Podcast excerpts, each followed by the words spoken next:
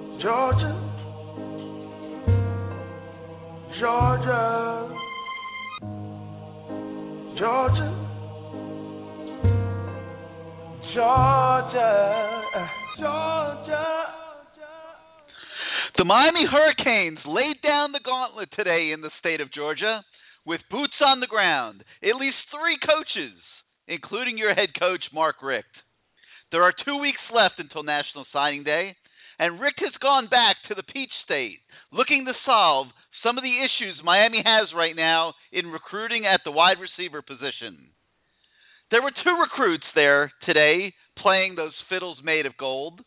Wide receiver Quintez Cephas in Macon, Georgia.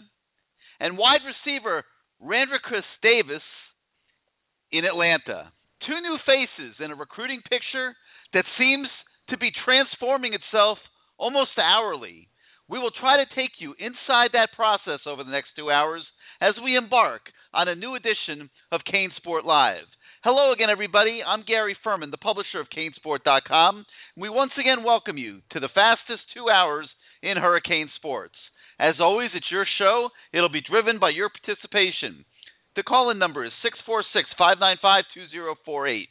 That's 646 595 2048. As always, more than 100 open phone lines available for everybody. If you want to participate in the show, remember you hit the number one on your keypad. That sends us the prompt and we will bring you on in the order in which you called. As always, we ask the fans on the message boards at canesport.com to submit questions and topics that they would like to hear discussed on tonight's show. And here's some of what they came up with. What are we anticipating the final 2016 recruiting class rank to be? Well, it's presently 18th after the latest reshuffle in the rivals rankings, which it, was as, as low as 31 last week. So that was a good forward move for Miami, um, thanks to the good showing um, of guys like Dionte Mullins and, and Tyler Byrd in the All Star games that um, helped these Hurricane recruits increase their ranking status, which drove up the team ranking. So where's it going to end? I think it looks pretty safe, like it should end around in the top 15. But from there, you know, really hard to say. It'll depend on what the other schools around Miami in the rankings end up doing here in the final two weeks of recruiting. Which recruit, currently committed or anticipated, will make the biggest impact whenever he reaches the field? And to to me, I, I look at two guys at the linebacker position. I look at uh, Shaq Quarterman, who I think is going to be a very good Mike linebacker, and I look at Zach McCloud, who is is just a total athletic freak, who I think is potentially going to be one of the main beasts of this recruiting class, a guy that I think is going to go on and play in the National Football League and is going to really go a long way towards making Miami's defense better. So if I had to pick one, I'd probably say Zach McCloud. If I could go to a second, I would probably throw Shaq Quarterman in there. What is the real status of Jeff James? And you know, so many rumors going around. Uh, obviously, a premature tweet by Jeff James um, last week um, suggesting that he might be committed to Miami. We don't believe right now that there's anything going on with Jeff James. Uh, we would be very surprised if he has anything to do with this recruiting class. What about Mecole Hardman from Georgia, the wide receiver? Is he now out of the picture? And it's looking that way. And, you know, it's a real shame because back in the early part of the season when Hardman visited Miami, um, the weekend of the Nebraska game, the Hurricanes seem to be doing really, really well there. But, you know, through all the problems of the year, they lost momentum there. And, uh, right now it looks like it's going to be too much to overcome. It, it looks to us like Hardman is going to end up at Georgia. Now, there were tons of other questions, obviously, about recruiting, what everybody wants to know about right now. So rather than address those one by one, what I'm going to do right now is I'm going to take a couple minutes before we get into the calls, and I'm going to just give you guys a quick synopsis of where things stand in recruiting, and I'll go position by position. I don't think I need to stay at the quarterback position very long. Everybody knows Jack Allison's enrolled. He'll be the only quarterback in this class.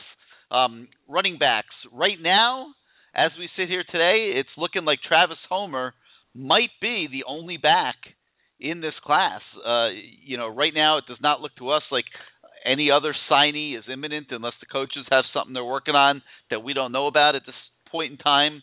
Um, there's been some conversation about Amir Rasul, um, but we uh, learned earlier today that Miami has parted ways with Amir Rasul. He will not be in the class. So right now it's looking to us like Travis Homer will be the only running back in this year's recruiting class. Now, earlier I mentioned how the Hurricanes are going out looking for wide receivers, and the, that effort took them to Georgia today. And clearly, there's still a lot of work to be done at that position. You know that Dionte Mullins is a solid commitment, uh, no issues there. Um, Latrell Williams, the speedster out of Lake City, Florida, committed earlier this week he's a solid commit. So that's two. Okay, so now everyone wants to know what's up with Sam Bruce. And you know, Sam Bruce is probably shaping up as one of the biggest disappointments of this recruiting class. At this point, he's been committed to Miami for months, and now here in the last few weeks of recruiting, uh, there's all sorts of drama and mystery. What's Sam going to do? Here's what we know: Ohio State is believed to be coming to town tomorrow and obviously looking to shut this thing down and seal up Sam Bruce. And and a lot of people have been conjecturing that that's where Sam Bruce is going to end up. Um, but the the one thing that I will say, and if he sticks with Miami, it's to his credit. Uh, the one thing I will say is that Sam Bruce has not said a word about any of this, and everything that's being discussed as it relates to Bruce is being discussed by other people and not him. And if he ends up sticking with his commitment to Miami and he hasn't just been playing the Hurricanes all this time, then at that point you would have to give him credit, okay? Because he didn't get involved in all the nonsense that goes on in recruiting and he would end up sticking to to his guns and to the school that he committed to uh, very early in the process.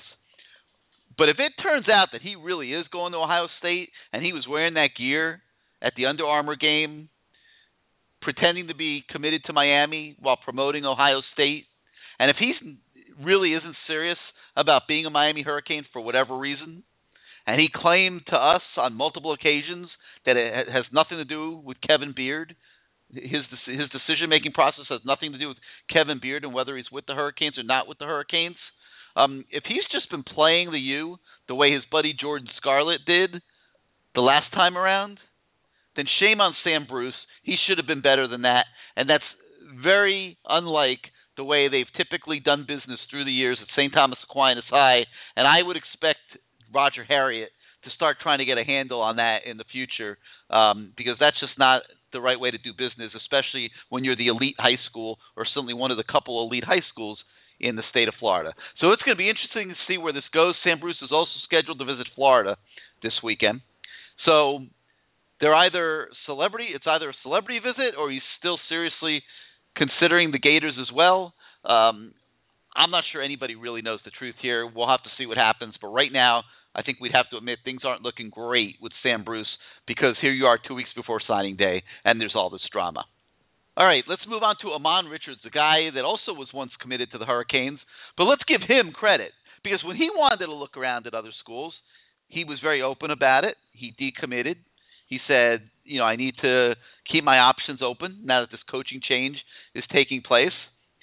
Came back, visited, liked what he saw, and we think there's a really strong chance that Ahmmon Richards recommits into this class. But I will tell you that I know other schools like Alabama are still recruiting him very hard, and and you know that's not a slam dunk by any stretch of the imagination. But um, if we had to make a prediction right now, it would be that Ahmmon Richards comes back into the class. Okay, so what's up with all these other names that have come up? Let's just go through them real quick, one by one. You got Javon Wims um, from Hinds, Mississippi Community College. Uh, we think there's a great chance that he flips from Georgia to Miami.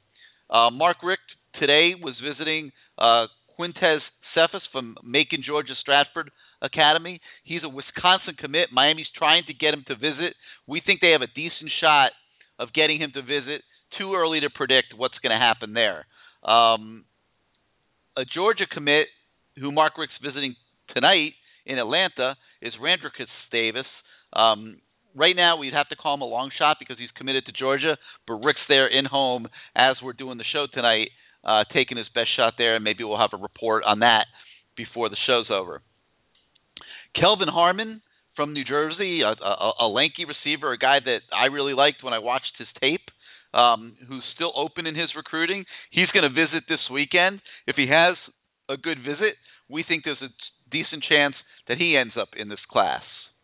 Nate Johnson from Tennessee, uh, a Michigan commit, but a guy that came and took an official visit this past weekend uh, reportedly had a good time, but we're having to go on secondhand information because Nate Johnson wasn't happy with the ranking that he was given by the rivals recruiting team, and uh, he's taking it out on us and isn't talking to us.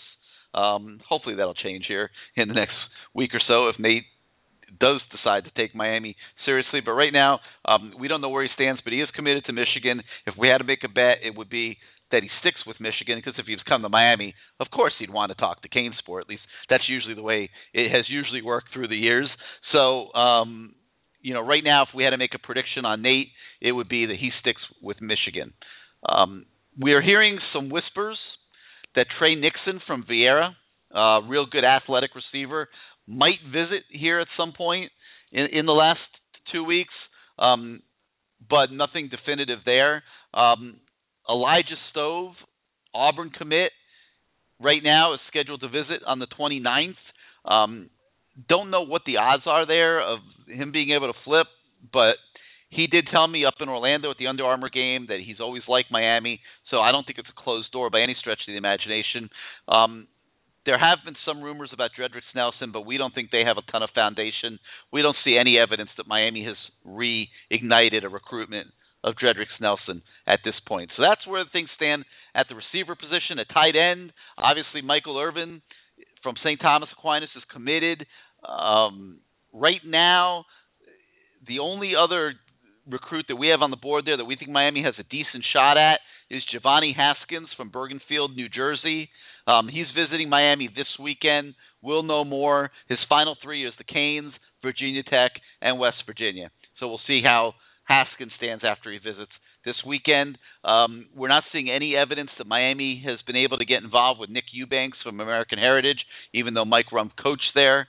Um, we don't believe anything's going on with Evan Hinson. Uh, last time we spoke to his camp, it didn't sound like he's going to visit UM again.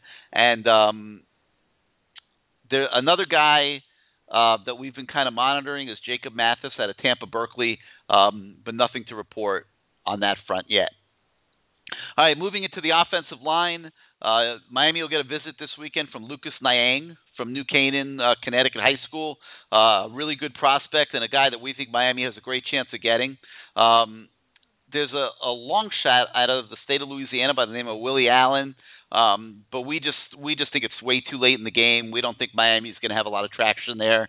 Uh, we consider him a, a big long shot. Uh, a kid by the name of Giancarlo Valentin from Philadelphia is scheduled to visit on the 29th. Uh, he's an Oklahoma commit, but Miami will get a chance to try to flip him.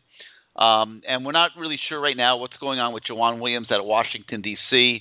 Um, he had told us that he planned to visit, but we're not sure if he has set that date yet. Uh, we'll let you know if anything changes there. Defensive line, obviously, uh, Patrick Bethel's already committed. Joe Jackson's already committed. So those are probably the ends in the class. Miami needs tackles and needs tackles badly, and that's why you've seen them focusing so hard here in recruiting uh, with Coach Richt making home visits, uh, Coach Kuhl um, working Louisiana and Texas in particular, uh, you know, trying to get a, a defensive tackle or two in this class. Right now, it looks to us like the focus is on two guys. Um, the first would be Glenn Logan at Destrehan um, High School in Louisiana. Uh, that one's a LSU UM battle. Um, we think Miami has a shot there. He will visit this weekend, and that'll be one of the bigger visits of the weekend, no doubt about it. The other one visited last weekend, and that's Arkansas commit Briston Guidry from Metairie, Louisiana, Rummel High School. a guy that really enjoyed his time in Miami. Mark Richt's done a great job bonding with his mom and the, his other family members. Uh, he he completed his visit on Sunday. Rick went immediately to the New Orleans area on Monday morning and went to visit Guidry at his house, even though they he'd just seen him in Miami less than 24 hours later. Um, probably intended to make a statement of how badly Miami wants to land Guidry. We think they have a shot there. Um, but it's going to go down to the wire. Guidry's visiting Arkansas this weekend. He's going to visit Arizona State the last weekend of recruiting, uh, and then he'll sit down and um, make it make a decision. So we'll see what happens there. And then there's a kid from Valley, Alabama High School by the name of Tyreek Martin, uh, who might visit the weekend of the 29th. We'll see what happens. Um, Marcel Southall from Texas, the, the big defensive tackle, he's scheduled to visit on the 22nd, um, but there's other schools that are on him hard, trying to get him to visit there instead.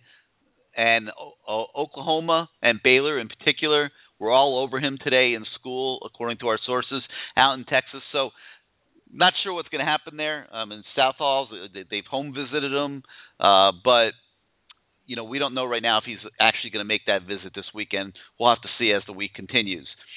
Linebacker position, as you know, pretty solid with Zach McCloud, Mike Pinckney, and Shaq Quarterman already on campus. Um, DBs, Miami has four of them. Um, well, yeah, we'll, we'll say four because these are the four we're taking seriously. Uh, four commitments in Tyler Byrd, James Wiggins, Cedric Wright, and Malik Young. Now, the goofy one is, of course, Deon Jackson, the former Hallandale cornerback who was committed uh, a long time ago, ended up leaving town, as you know, in the middle of his high school year, moved to Jacksonville. Now he's moved back to South Florida.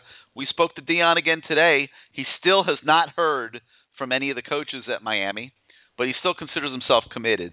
So we have not stripped him off the commitment list yet, but we honestly we we probably should, and you know we'll uh, we'll have to make a decision on that eventually, obviously. But um, right now we do not expect Deon Jackson to be a Miami Hurricane.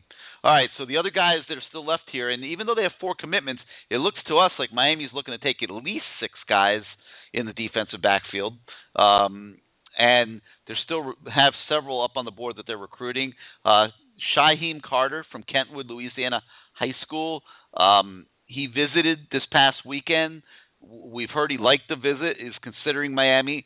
How strongly uh, we don't really have a feel for right now because Carter is not really discussing it. We continue reaching out to him, and we'll report more on that on CaneSport.com, obviously, when we know more. Um, a lot of conversation going on about Jamel Cook from Miami Central. Um, hard to really tell what's true there. Uh, some people say his family would like to see him go to Miami instead of Florida State. Uh, in the meantime, he remains a Florida State commitment. That's another one we're monitoring. We'll just have to see what happens there. Um, there's been some reports about North Carolina commit Javonte Smith from Columbus, Georgia, um, possibly being in play with Miami. Uh, we have not been able to confirm that yet. Um, a kid by the name of Romeo Finley, who's uh, committed to Georgia Tech from Niceville, Florida. He's scheduled to visit the weekend before signing day. Um, safety J.J. Givens from Mechanicsville, Virginia. He visited last weekend. He told us he's going to announce on February 1st. Very tough to say what he's going to do. He's kind of on the fence.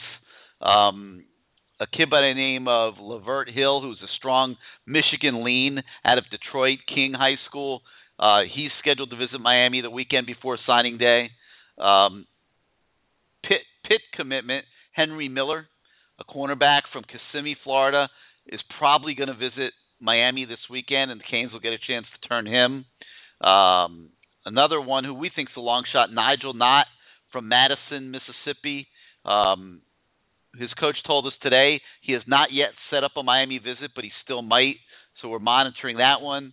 Um, University of Florida commit Christopher Christopher C.J. McWilliams from Miami Southwest High School. Uh, he told us he's going to visit Miami unofficially and take a look. Um, you know about cornerback James Pierre from Deerfield Beach. Once the Miami commit is supposed to visit at some point and reconsider. Um, he's right now he's committed to North Carolina, but there is a chance that he will reconsider and and come back to Miami. And then lastly, his teammate Aaron Robinson, another real athletic kid, right now committed to Florida. Um, Miami is in the process today of visiting him in home with uh, defense coordinator Manny Diaz and cornerbacks coach Mike Rumph. Uh, they're taking their shot at Aaron Robinson, and uh, maybe we'll get a report on that tonight uh, before we go off the air.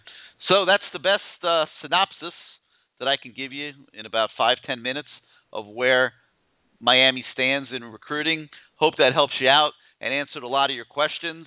Uh, continue to follow it all on canesport.com. Uh, we do all this for you guys that are listening, um, but we also do need your support, and um, you support that by subscribing to our site, which allows us to do what we do for you. So uh, we thank you for that and hope that brings you up to speed. And let's start out now with the calls tonight. Remember, hit the number one on your keypad if you want to come on the show. The number is 646 595 2048, 646 595 2048. And we're going to start in the 845 tonight.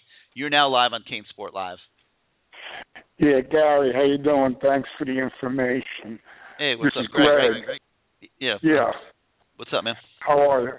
Uh, before I talk recruiting, can I mention something about basketball? Absolutely. Driving me nuts. Okay. Sure.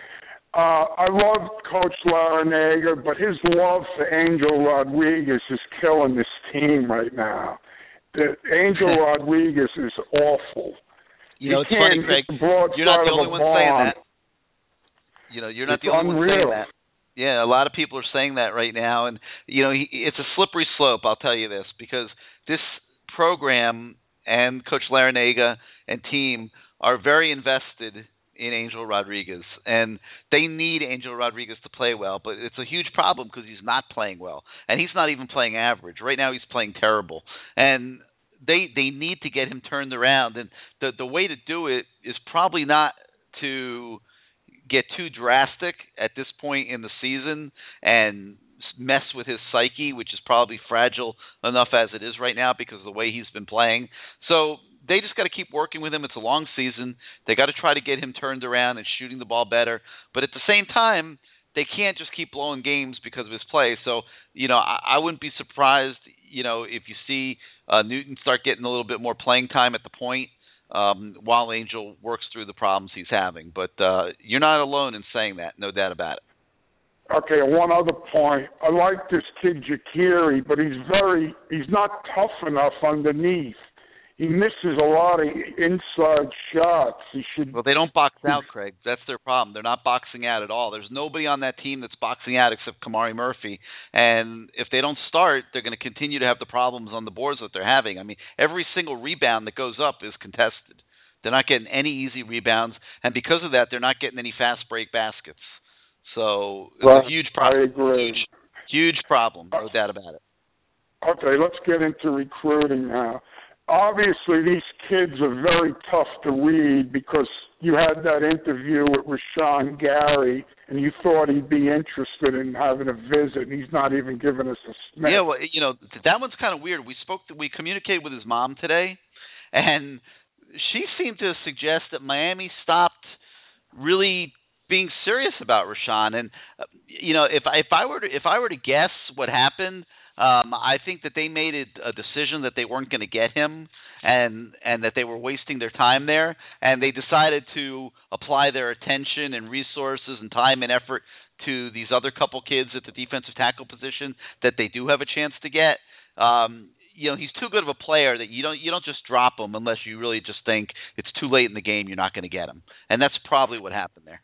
Okay, now, um, now if I was Coach Richt, I would have an in-house visit with Sam Bruce and ask him, listen, what is going on? Because we have we we need to move on from you if you if you're going to play games with us. And I'd That's much Thursday, rather Greg. have him. That, What? that's happening on that's that's supposed to happen on Thursday night. Okay, because I to me I'd rather have Ahmmon Richards and this Wims kid any day of the week than Sam Bruce. I I want they five eight moved on. receivers. It looks to you doesn't it look to you like they've moved on with all those receivers sitting on the board with two new guys emerging in in the in the state of Georgia today? I mean, it, it does look like they've moved on, but Well, I'm, I'm, or are cer- or are certainly prepared to do so. well, how would you compare the effort being put in by these coaches compared to Golden and his staff? Is it like night and day? No, no, it's not. I mean, listen. I mean, there were a lot of guys on the the, the Golden staff wasn't effective in recruiting, but it wasn't that they didn't try. Okay, one last point here. How many players do you think we'll end up with? We have like 16 now, and you said Jackson's really a no, a no-go. So that brings us to 15. Do you think we'll bring in like seven more kids? Yeah, I mean, it's looking right now like they'll end up somewhere in the low twenties, maybe. Well, I'll tell you right now, ESPN likes our class a lot more than rivals. We have nine kids in the top 182, which is pretty good, and five in the top 90 some odd. So I Yeah, think I we're mean- doing pretty well. There's there's one or two kids that probably could be ranked a little bit higher. I mean, I look at, I think Zach McCloud is not ranked as high as he should be. Uh, when I look at the class, I mean, Travis Homer, you know, I don't know. I mean, he's we'll see. We'll see how he pans out. I don't really have a problem with him being a three star. Um, but Zach McCloud to me should be a four star, and uh, Latrell Williams should probably be a three star. Other well, than that, Zach McCloud, Zach McCloud's a four-star with E ESPN. yeah, he should, he should be a four star. I agree. And I'll tell you right now, Ty, I, I have to disagree with you. Tyler Byrd, I think, is our best recruit right now. That Yeah, kid he's is a four- he's a an four-star. athlete, He's a four star Mhm. recruit. So and he showed it on the big stage. So, okay, No thank you, Gary. Thank you very Uh, much. all right, Craig. Thanks for uh, getting us kicked off. Uh, give us a call again next week. Let's go out to the five one three now. You're live on CaneSport Live. Gary, what's going on, man? This is Tim from Cincinnati. What's going on? Hey, what's up, Tim? How you doing this evening? I'm all right. Uh, first of all, I'm just going to go ahead and vent real quick on Sam Bruce. I don't even want to get into all the other stuff because right now it's still kind of early before National Signing Day. But here's my biggest issue with Bruce. First of all, he's a kid. Let's just first and foremost just get that out the way. So I'm not going to come at him like an adult. But my thing is with Bruce is is that we all as Canes fans, and a lot of us Canes fans need to wake up. Y'all should have seen the writing on the wall with this kid last year when Scarlett did what he did. I knew right then when Scarlett decommitted, I said Bruce is next. And the thing is, I'm glad that Golden's crew is out, and I know it's kind of harsh to say because I felt like Golden made a lot of hires to kind of keep kids there because of their past relationships instead of getting coaches that kind of had experience and weren't going to hold the staff hostage. And I kind of felt like then this whole thing with Kevin Beard. It was like, okay, as long as Beard's there, then I'm going to stay there.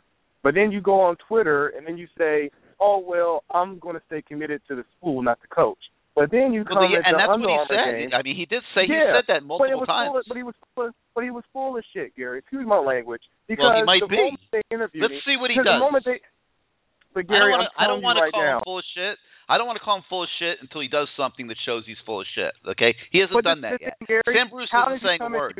I said this earlier. Okay, but He's me- not, remember that. Wait, wait, wait. Time out. Remember one thing about this whole thing. He has not said a word. Okay, exactly, so it's hard. Gary, it's hard for us to call him full of shit because he's not saying anything. But Gary, why do you? And you said this on your podcast last week, my man. You said, why would you go out there and wear an O State cap at the Under Armour game, and you're telling everybody that you're committed to Miami? I don't care if it matches your uniform. If you're telling people that you're committed, you don't do stuff like that. That's like me saying I'm committed to Miami and me walking through the high school with Florida State book bag on. Yeah, I probably you're would gonna look at me like, yeah, you. But I- you see what I'm saying, Gary? I probably like, would have dropped him if I were Mark Richt. I probably would have dropped him. Yeah, if- and if I'm I got a so recruit- on that. if I got a recruit that's committed to me, that I'm expecting to be an asset in this recruiting class and, and help me get other kids and everything, and he's walking around at a public forum like that in Ohio State gear, I would I would have called him up and said, "Listen, you no longer have a scholarship offer to the University of Miami." But that's me. And you know what? And Gary, and that's exactly what he's doing. Because if you look at it, he's going and basically saying, "Okay, I'm gonna come in your house on Thursday. You let me know what you want to do, because I'm just ready just to go without you." And that's the attitude that these coaches need to have. And that's why I'm so glad that Richt is here, because now it's like these recruits, these prima donnas, are not going to sit up there and hold the staff hostage on whether or not. Like I just didn't like that. Like, oh, it's like okay, well, if they keep Beard, then I'm cool. Like, who is you, dude? Like, I don't even think you're all But that anyway. say he didn't say that. You see, you're doing what a lot of people have done, and he might prove to be totally full of shit. Trust me, I'm not defending him at all in any of this because I don't think he's handling this well at all.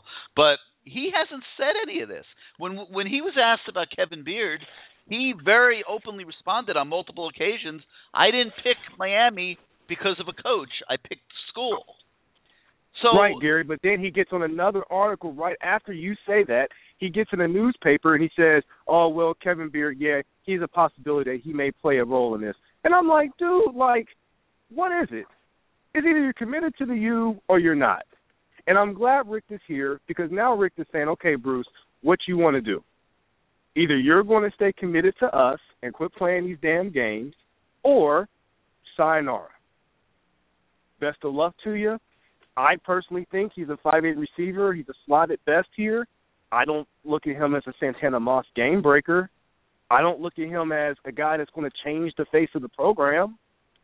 I just think he's a seven on seven legend who everyone's overhyped, and now it's like some of these the fan base is sweating him like he's just like the second coming of the boy from the program.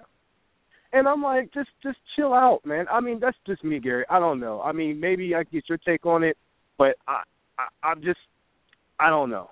I, I just think that he's just full of it, and I just feel like you know Jordan Scarlett did the and same you might thing. end, you might end up being right. You know, it's so I it's don't know. looking Gary. like you're going to end up being right. But yeah, I mean, so we'll I'm see, still Gary. We'll giving see. him a I'm not a little bit of the benefit of the doubt until he does it. okay. Well, Gary, listen, man. If you giving him the benefit of the doubt, um, I'm cool with that. Well, all I'm saying is, is that if you're committed to a school, you don't wear a hat at the practice, knowing that all the national media is there, and you just you just don't do that.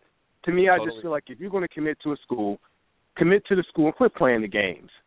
Like if you wanted to decommit and be recruited, then that's one thing. But don't sit up there and do that. Yep, You no argument from me But- on that. So Gary, I, I didn't mean to take up any of your time. Just want to give a shout out to the Mark Richt Cult on Twitter, and you have a good night, Gary. Alrighty.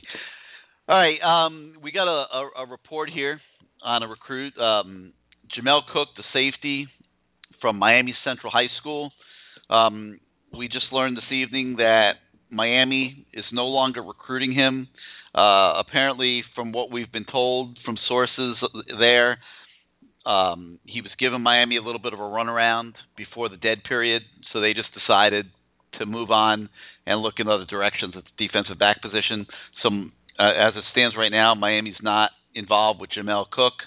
Um, and then another one uh, that we can report on is uh, Lavert Hill, and um, he's the cornerback from Detroit King High School that was gonna visit the weekend before signing day, but he's a strong Michigan lean, and from what we've learned tonight, that visit is now off.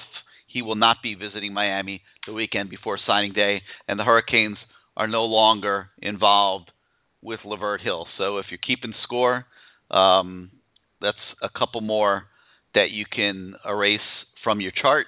Uh, they will not be Miami Hurricanes. All right, moving on here in the show. Let's go out now to the 256.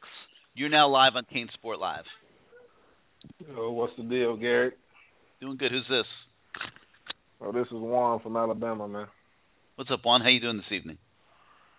Oh man, I'm doing pretty good, man. Besides hearing all the roll tide going around, man. Other than that, I'm having Well, a great time, man. They won the national title, man. They deserve to celebrate. Yeah, well, just just to get off topic of, of Miami real quick, Gary. Just just want to ask you a quick question.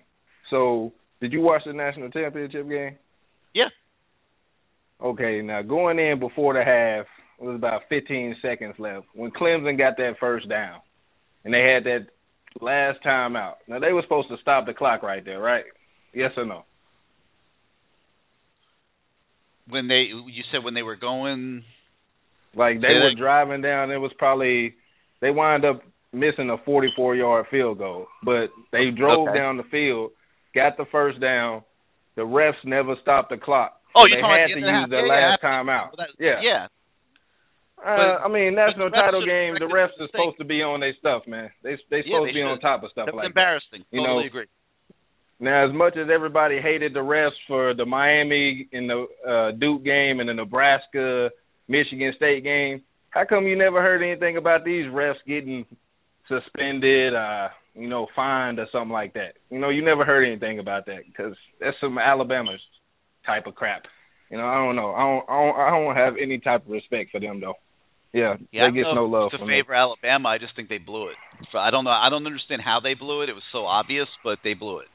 And the other thing I don't understand is after Dabo Swinney took the time out, why didn't it get corrected? I, you know, that's yeah, what I they don't. never they never went back to look at anything. It was just like, oh, don't worry about it, Dabo, Nick Saban, blah blah blah. Yeah, I don't I get don't like these guys, Gary. I can't stand them, and I hope we get it together so we can smash them. I just want to smash them real bad. But uh, yeah. Uh, so, anyways, on this whole Sam Bruce thing, has he decommitted from Miami? No. Okay, then. All right, I'm just trying to figure that out because I mean, just the way people are sounding, it's just like, oh, he's just decommitted and said, forget Miami or something. Well, now, people are me if I'm wrong. They, they think he's going to flip Yeah, to I Ohio mean- State, but he hasn't done it yet. I mean the the way uh the guy from the the middle linebacker from Booker T, uh Big Six, uh, Matthew Thomas or whatever, he Yep. swore up and down he was Miami and then he went to Florida State. Now Yep. who's to say that Sam Bruce ain't trolling these Florida guys or these Ohio State people just to be like, Oh, you know, I've been Miami the whole time. You know what I mean? So just let it play out, man. I mean Here's what everybody's just freaking out. From from my experience, kids that handle their business like this, very few of them pan out to be great players. That's just what I'm telling you from my years from my years of experience doing this. When when kids conduct themselves like this during recruiting, they very very rarely turn out to be great college players. So we'll see. Yeah, I mean, I'm, all I'm saying is just just let's wait and see what happens. For everybody starts getting overwhelmed. Oh my God, is he coming? Is he not coming? either way, we still gonna be squatted up. It's still gonna be swag 16 with or without them. We're gonna ball. That's all everybody need to worry about. There's no more wondering if we're gonna be prepared because you know we got the right coaching staff. I think so far they still got to show it on the field, but I mean just judging by you know what where they've coached at and you know the resumes and whatnot. You know I think we in good hands. Uh, I mean that's pretty much all I got, man. Besides uh the DT from I think he's from Louisiana, Logan. Is there any Yep. word on him? Yeah, I, we think there's a there's a really good shot there. We we we think that Miami has a great chance to get him over LSU. Right on, right on, right on, man. Well, that's pretty much all I got, Gary. Man, uh, All right, just keep me on Thank hold. you. Thank you. You got it. Thank you for being part of the show.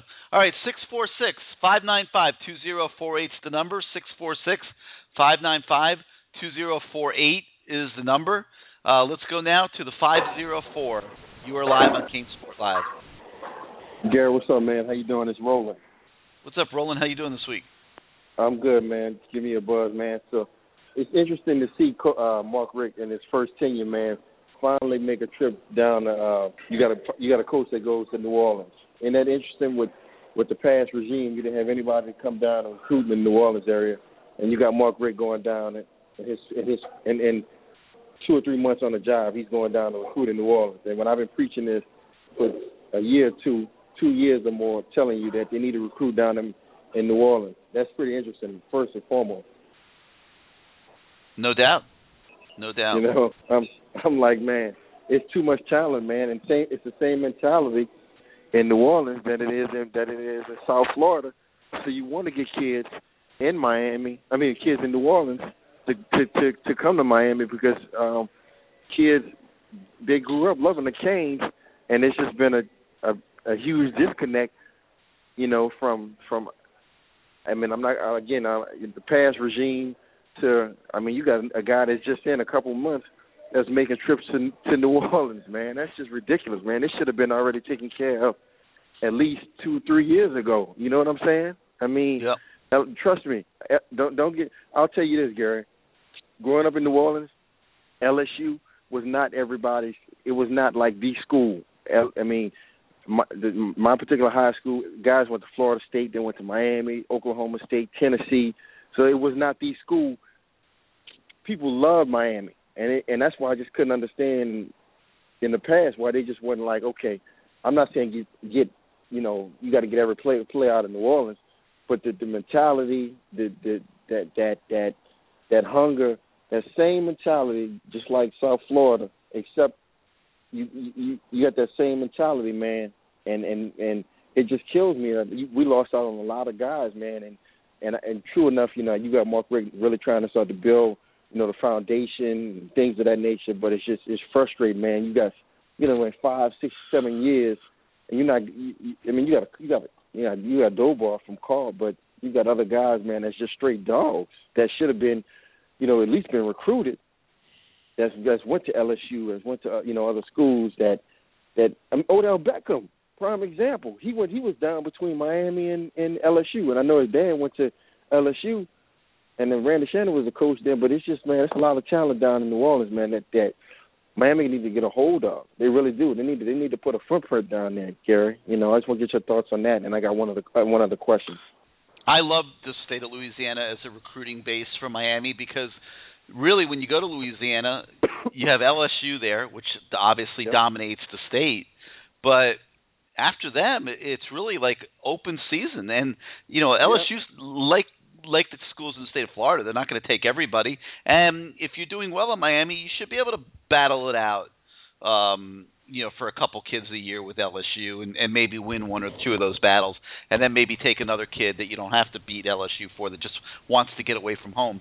So there's no reason Yeah. in the world why Miami can't go to Louisiana and get you know two, two maybe three players a year. Easy, easy, easy. I mean, Gary, how long ago was I talking about Leonard Fournette? Years Well, ago, man. I was yeah. talking about Fournette years ago. You know what I'm saying? And Frank Wilson, the guy that was the, the co- head coordinator, just left and went to. uh He took Larry Coker's last job. You know what I'm saying? So it's just, man. I mean, it, it's it's ridiculous. All the talent, and I mean, again, uh, all the talent in South Florida. Get the players in South Florida. Come pick cherry pick players, guys from from Louisiana. Go get those big tackles from the Midwest. Go get your quarterback from California, and that should be it. I mean, it's too many receivers. If Sam Bruce stays, he stays. If he leaves, he leaves. It is what it is, man. We can't get hung up.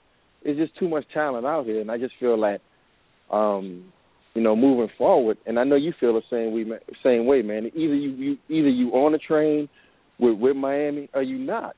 You know, all this, you know, if, you know, and, and obviously, kid has a decision to make if he want to be with Miami or not. But, you know, I mean, you can't get all hung up on it and get all emotional because you gotta you gotta work with what you have, develop what you have, and move forward, man. Not not not get caught up on these numbers, because you really don't know what a kid's gonna do on the next level, as it is. I mean, you see a kid in high school, you don't know what the kid's gonna do in college.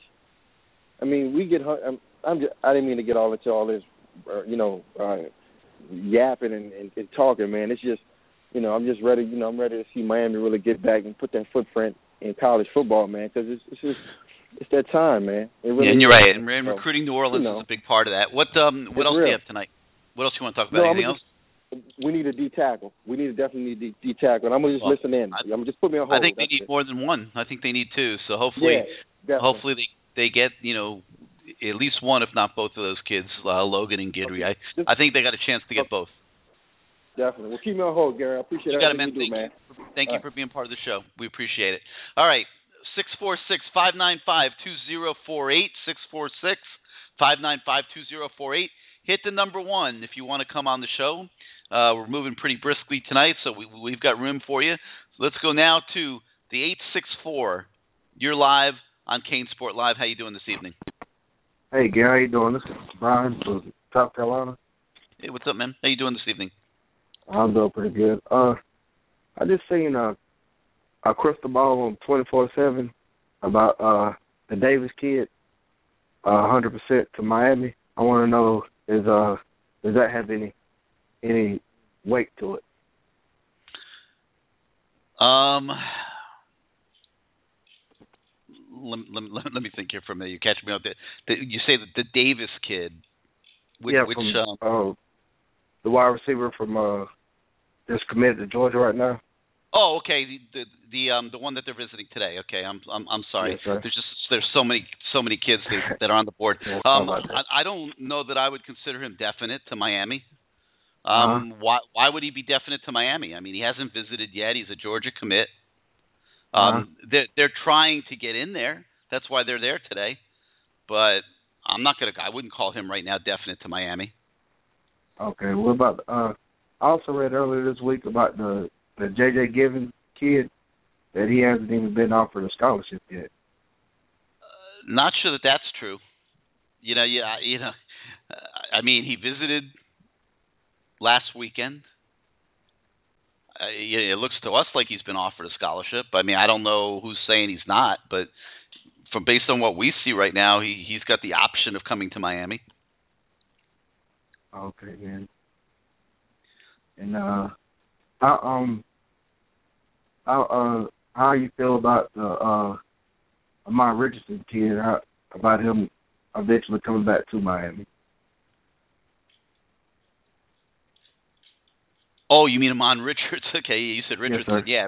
Um, Um, I um, feel. Yeah, sorry about that. Yeah, I you, you caught me there for a second as well. Um, Ahmmon Richards, I I think there's a great chance he comes back.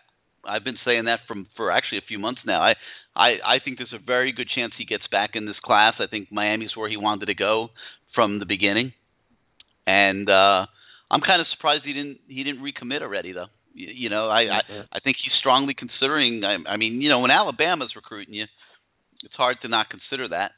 So we'll see. Yeah. But I think he would be wise to come back to Miami. I think Miami's the right spot for him. It's home, and uh, I think there's a decent, great chance of that. Yes, sir. And uh, why why did they pretty much give up on that, that Snelson kid? I think you know a, a lot of people gave up on him. You know, he's going to Minnesota for a reason. You know, I, he didn't he, he didn't handle his business very well, in my opinion. You know, he was a kid that that was doing well as a junior. He committed to Miami. then he decommits.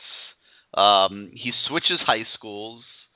You know, kids got to handle their business in the right way, and and I think that that red flagged a lot of people on him, and a, a lot of people kind of fell back on recruiting him. And uh, like I said, there's a reason why he's committed to Minnesota right now. Yeah. And I um I also love that uh Latrell Williams uh commit. I think he's gonna really fill in if we was to lose Bruce, he can slide into that slot eventually and definitely fill in the gap fill in the gap where he a lot of Bruce could have did. Oh yeah, lots of speed. I think that was Yep. a, a great get. Huh? Yeah, you got to kind of wonder why weren't they recruiting him earlier? Yeah. Yeah, I guess one Why wasn't You know, anybody recruiting me? He was going to go to South Florida. yeah. And uh I assume we lost that original Henderson kid. Did he pretty much just uh Yeah, they Yeah. dropped him, and, and they needed to. I never liked that one at all, and I watched him up close, and uh, I never felt he was even close to the level of what Miami should be recruiting at receiver. So I, Yeah. ant- I I kind of expected that to happen when the coaching transition uh, took place. Yeah.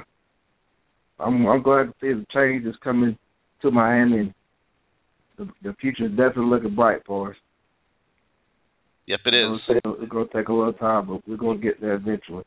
there's there's there's there's reason to be excited and you know they just got to get through this recruiting cycle here and then they can catch their breath and and start getting serious about 2017 Yes, sir. Well, I appreciate you taking my call tonight. You No sweat, man. just keep me on hold. you got it all right let's go now to the 973 you're live on Kane Sport Live Are- you with us all right you obviously stepped away I'll try to come back to you in a minute we'll give you another shot let's go to the 727 you're live on CaneSport Live Hey Gary, how's it going? This is Enrique from just north of Tampa. Hey, what's up, Enrique? How you doing? I'm doing all right. Uh, I got a couple questions on recruiting, but not necessarily the 2016 class. Uh, it seemed like Golden right. uh, under, you- under the Golden. You, if you're going to ask specifics about 2017 or 2018 kids, I'll, I can caution you right now. That's kind of tough to do. You got a new staff that just came in; they're starting from scratch there. So, but if you have generic questions, obviously it's no problem. Right. It's it's mostly just dating back to to the past recruiting classes. Uh, Golden. It seemed that under the Golden years, uh, Miami averaged like a top 10, top 15 class, but a year later, or maybe two years later down the road, a third of these cl- these kids have left the school. Now, what what can we attribute that attrition? Uh, is it is it Gold, Golden really being just a salesman and coming into houses and telling guys, you know, hey, you know, you're going to thrive in our school, and then just everything falls apart? What what can we uh, blame these kids leaving the school? Uh, it starts with evaluation. You know, not doing the coaches out on the field, not doing a good enough job of evaluating kids.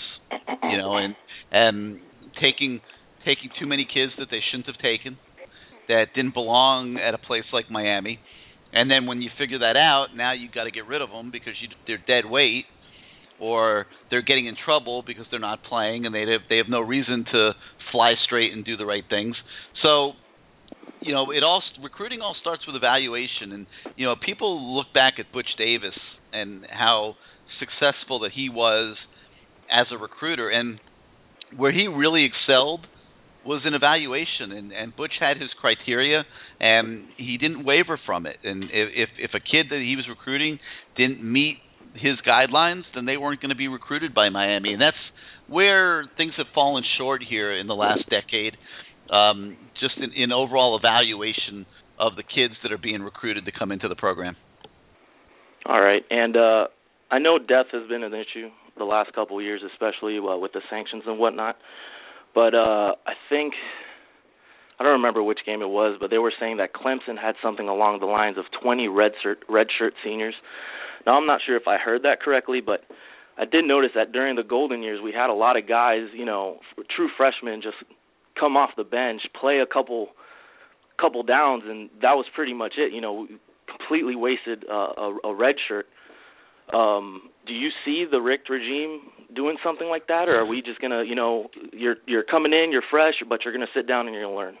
I would be surprised if Mark Richt made the same mistake. I mean, that was a, a subject that we constantly were talking about on the message boards and on this show throughout the Al Golden time at Miami, and, and the fact that they were just blowing so many years of eligibility on players and playing them before they had a chance to develop, and then they would get to the point where they were third or fourth year guys and they still weren't developed properly uh, because they never had those red shirt years and never put the proper work in in the weight room and and things like that. So um, I would be very very surprised if Mark Richt and his staff made the same mistakes. All right, and uh, since you brought up the the the weight room, I understand that Swasey. I mean, I didn't know the guy personally, but you know everybody liked him, but apparently uh, I don't know if he was, you know, doing his job correctly or what, but I think Matt uh posted that somebody uh dropped from Miami because the I'm now I'm sure it wasn't the only thing, but the workouts were getting too hard. I mean, You're it, it constantly Joe, seemed that, yeah, that was me that posted that. Um, Joe, Joe Brown Mhm. was having was having a tough time with the intensity and difficulty of the workouts, and just decided that he he wanted out.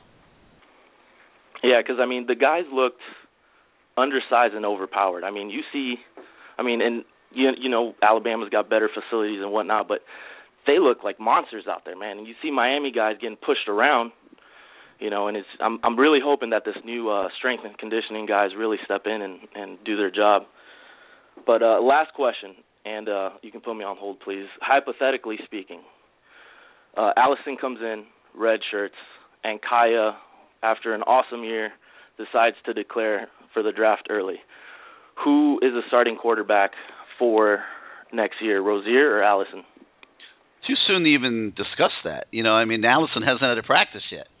You know, we Right. got to see how you got to see how he does in the spring, how he does, you know, throughout the fall, in, in comparison uh, to Rosier in a totally, totally new offense. You know, so we can't, we can't really comment on that yet. All right, cool, Gary. Thanks for having me. You got it, man. Thanks for being part of the show. Uh, let's take one more shot with the 973. You're live on Kane Sport Live. Hey guys, what's going on? Doing good. Who's this? It's Ross, Jersey. What's up, Ross? What you got for us this week? Oh man, hey, um, just got a couple questions, man. Um, just want to um, see can just clear up a few things. Um, uh, let, let's let me let me start with the Sam thing. I wasn't even going to address it or talk about it, but it got so heated before one of your callers. I was going back and forth. I just want to get my my little opinion on it. Um, let's go back to when these guys, his teammate that went to from Florida, and him, you know, when the, the, their school closed down, they was at University High School, right? Mm-hmm. And if if we can remember, it was an issue there as far as the staff not not paying attention to him, not recruiting him. If you could go back, it was like probably two, three years ago, probably two years ago, just a little bit of bad blood. One of the reasons why I did, maybe you could correct me, just one of the reasons why I feared even ended up in Miami is because Hey, Ross, you're, you, you got to you got to do a better job talking into the phone, okay? Yeah, can you hear me better? Much better. Go ahead. Yeah, so one of the reasons why I think Beard even ended up at Miami because the school closed down, the high school closed down. So it was it was it was one of those situations where the school was going to close anyway, and why would he turn the job down? So if you really go back and look at it, it's been remember we didn't get Skai Moore that went on to South Carolina. It's mm-hmm. always been an issue with those kids that went to university anyway. And I, I don't think Beard came in and probably told the whole story what was going on. I think he felt some way that Miami was treating him bad too.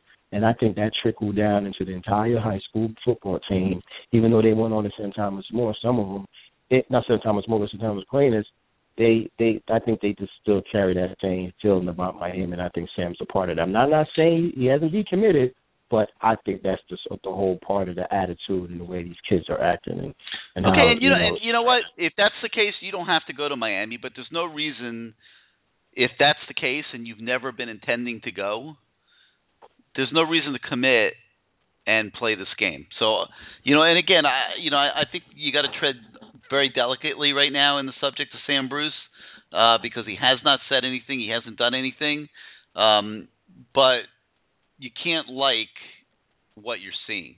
I agree with that. Yeah, you can't. And and and I'm I'm one of those guys who pay close attention to certain things. You know, I don't forget from you know a couple of years back the whole you know so-called bad blood. I think maybe it was you or somebody else who actually did an article about it. You know, even touch base on it where it was like, okay, what's really going on? Let's ask some of these coaches that's that's on staff at the high school, and they danced around the questions, but you could tell it was it, it was some stuff that was going on. But it, it's old news, but I think it just have a lot to do with those type kids, you know. So just just just just my opinion on it, you know. So I, I think we could. I think we're going to be able to do okay at the spot anyway. I think we're recruiting enough guys, and, and I think they knew that, and and they're just going really hard at the kids that they're looking at.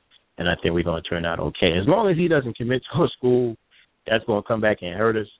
I could care less. Let him go to um, let him go to Ohio State. You know, I'm a Jersey guy, so I'm telling. I know Ohio State is freezing right now, so he'll be cold soon. In a couple of years, he'll be up there freezing because he ain't going to the league in two years either. So, um, you know, that's I mean, we could forget about Sam. If he comes, he comes. If he don't, he don't. Okay, that's just my. Yeah, I agree. I don't think there's any reason to be stressed out about it. He's a five eight receiver. He's got obviously he's got some good skills, but he's not a program changer by any stretch of the imagination. So, um, you know, yeah. we'll see. And we're getting a, and we're getting a few of those right now anyway. So, you know, it's it's his job when he got here anyway was going to be kick return, and we're getting guys to kick return the ball anyway. So it wasn't he wasn't going to have one of those. He wasn't going to be holding down one of the spots. He wasn't a, a game changer and a must get. Anyway, let's move on. Um hey, quickly, uh, playing freshness. You know, is there any way? I know, I know Mark Richt uh, on on signing day or whenever you get a chance to interview him after um, National Signing Day. Can you, you know, can you just ask that question directly? See where he's he's probably going to dance around a little bit because he's going to tell you that the spring game got to come. You got to see what the guys are do. But can you just get a good gauge of how he handles that, what he really feels about it overall, or maybe you could do some um some research about what he did at Georgia. I know it's a little different because we, we don't have as much talent here like we had in Georgia as far as make that decision. But maybe you could just touch on that, you know, do it, you know, have an interview okay. with him so we, you know, we can get an idea, you know. And um, also, where are some of the places? Have you made your decision yet on National Signing Day that you're actually going to be there? Are you going to no. try to go to some spots where there's any surprises, or you just going to, you're not really going anywhere? Well, oh no, no, we'll we'll go to a lot of places. I it's just until the way we do it is we sit down the day before signing day and we look at the schedule and then we make our you know cause we don't know what the schedule is going to look like right now. We don't know what what times the announcements are going to be or anything like that. So we can't make those decisions yet. Um, yeah i know. have, i was just saying maybe you had our kid in mind that you know you're definitely going to have one or two guys there no matter what. You know you're yeah, going we'll, be we'll at be that at several we'll be at several of them i just don't know which ones it okay. Um all right. Let me ask you this Eric. This is your opinion this is your opinion. All the you know, we're going after wide receivers. We, we might get two defensive linemen. We're, we're looking at a tight end, even though we already have tight end on, on, on the roster. This is Gary's formal opinion. What do you think we will when when when when the day has come, all the commitments are in, and Richt has like that 5:45 press conference, and he talks about the class. From you, what would make you say, okay, this class turned out to be okay, turned out to be average or excellent. You know, can you just do, toward the toward the program, you know, the show, just go ahead and just you know touch on it and, well, and let us I mean, know what you I think consider it's to pretty, be. Um, it, when you're looking at it right now, I think it's pretty simple. I mean, you, you got you're looking at the receiver position for sure. You know, you know, you want to see them get two, three more of these guys that they're recruiting. And I, I think that the kids they're recruiting are all good players. When you turn on the tape and watch them play, they they look like you know very good quality receivers. I'm not sure any of them's a superstar uh, at this point, but you know they all look like very serviceable guys that could that can um, you know make good contributions to a program. Uh, so I think you you know you want to see them get a few more receivers, no doubt about it. Um, I think you would love to see them get uh, Lucas Niang, the offensive lineman out of Connecticut. Uh, I, I think he would be a very significant get. So you know you'd like to see that one quality offensive lineman at least in this class. Um, I think you'd like to see them get two of the defensive tackles, and right now it looks like Guidry and Logan are the two greatest candidates there. And then, um, you know, obviously the fact that they have so many defensive backs still on the board um, is a statement that they feel that that's a spot where they really need to get better and they really need to attack. So you know you'd like to see them get maybe one or two more of those defensive backs that they're recruiting. If they get all that done, I think you're sitting there on signing day. You got a you know probably about a, a class that's probably going to ranked around maybe 13th in the country or something, and you you know you'll you'll be feeling relatively good about what they got done in a short period of time. You know here here in recruiting. Uh, okay, I, I I I understand that now. One of the words you like to use is impact, and and doing you know before the season started this year, you you made sure you told everyone, listen, I I am not impressed. I don't think we got impact players on the defensive line. I don't think we got impact players here and there, linebackers. So you know, I listen to you closely, and and I'm just curious of. and Otherwise, some of the guys that's already early enrollee, that's already on campus, guys that we still have to we will get and guys that's already committed. Which one of these players you consider to be a, no, a no-brainer impact player? If we get them, or the guys that's already on um you know on the on the commitment list. I mean, to me, you know, Joe Jackson might have a chance to develop into that kind of player. Uh, we'll have to see how things go with him. Um, but I look at the linebackers. I look at Zach McCloud and Shaq Quarterman. To me, both of those guys have the capability to develop into impact type of players. I, I look at Tyler Byrd. Um, okay, because I was thinking, I, if you didn't mention him, I was going to bring him up. I think he, I think he could be on. You know, not to not not to answer the question for myself, but I was just I was hoping that you did mention him because I yeah. think that he's one of those impact. Yeah, players. I like Tyler Byrd a lot. I think um Malik Young could be a really good player. Well, you know, we'll see okay. how how he turns out. You know, I, I like okay. him a lot also. Um, right. So I, I would focus on those guys right now uh, rather than just sit here and name everybody. I, to me, those are the guys that stand out to me as being uh, very early impact kind of guys. Okay, and one two more things. I just want to say, um, it's a pleasure just to watch or uh, watch and hear and read and see what these guys are doing. Uh, you know, they're spreading, they're going all over the place, getting involved. We, we're definitely not going to get everybody, we are touching base. We're, we're out there. It's just a big difference than what you know what I've witnessed in the past. And uh, I just want to say uh, right now, as a as a fan, it just feels it feels good. It feels better. And and um you know I think we're all excited, and and, and that's part of it. I think I think we're just all excited. And and the reason why we're frustrated with a guy like Sam is because of what has happened to us in the past, and we just don't we we don't want that to happen again. We stop using Miami for a, a holding spot and then go to where you really want to go to. But anyway, um, just to touch on something, Jerry, um, a little touchy subject here because the kid Jackson, um, I think you know if a kid like him just need to get his life fixed. Um, his schooling situation, get his, you know, figure out what's going on with just his living arrangement. Now, let me ask you this: it, it was, talking about Dion, talking about Dion Jackson. Yeah, yeah let, let, me just ask you a question here. You know, as a reporter, because earlier on the last day or two, you know, not to name the site, a, a reporter actually had a conversation with him, and um he reported that he had a conversation. The kid is Yeah, still saying he can't get into. That's It- us. it- it- we've been, It we've wasn't, well, no, what I'm saying, I, yeah, you you guys did. him. You guys did, but I, it's actually from a different site. I don't want to name the site. But I just, right. here's a question. I got something just to ask you, just just just to see where you stand on on something like this, because okay, he said he spoke to the kid and you know they had conversation. So you know on the message board, someone came back and said, um, hey, what do you think about um helping that kid? And and he came and he wrote back and he said, well, I don't want to get involved. And um, you know, and it, the way I look at it is this: you know, what I know you guys are in a, in a position, you know, it seems like you guys want to help the program, but I don't really think it's No, we don't. We don't get involved. In, we don't get Yeah, you don't. No, no, you don't. But what I'm saying, as far as a kid like him who just need maybe not the number, but someone to help him. There's if they if you have his phone number, and and you could give someone his his number, and you don't have to tell that person to let him know I'm the one that gave him the number. You know, just for him to get some clarity and some idea of what's going on, so they can tell him, look, we have dropped you. You should move on. Because I think a kid like him could really go on and play really well at um, you know, schools like UCF. You know, that'd be a nice take once he gets his life together and his living arrangement and everything settled down.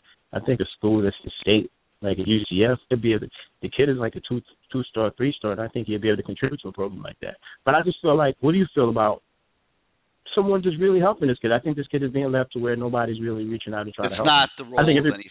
It's not the role of it's uh, that's the role of people in his life, not the role of, of fans or reporters or anybody like that. Yeah, but I'm not trying to tell you to give him give him a home and give him a plate and food to eat. What I'm saying, you guys do have a number for him, and, and what I'm saying, that he doesn't have to know that you gave this person or you or anybody else No, gave no, no. We're not giving out number. his, we're not giving out his number. Come okay. on. Well, right. you, like you know, no, no, no, no. I'm not saying. I, I hear you. I'm not saying let- like a yeah, let's move on from that subject. That's not a good subject.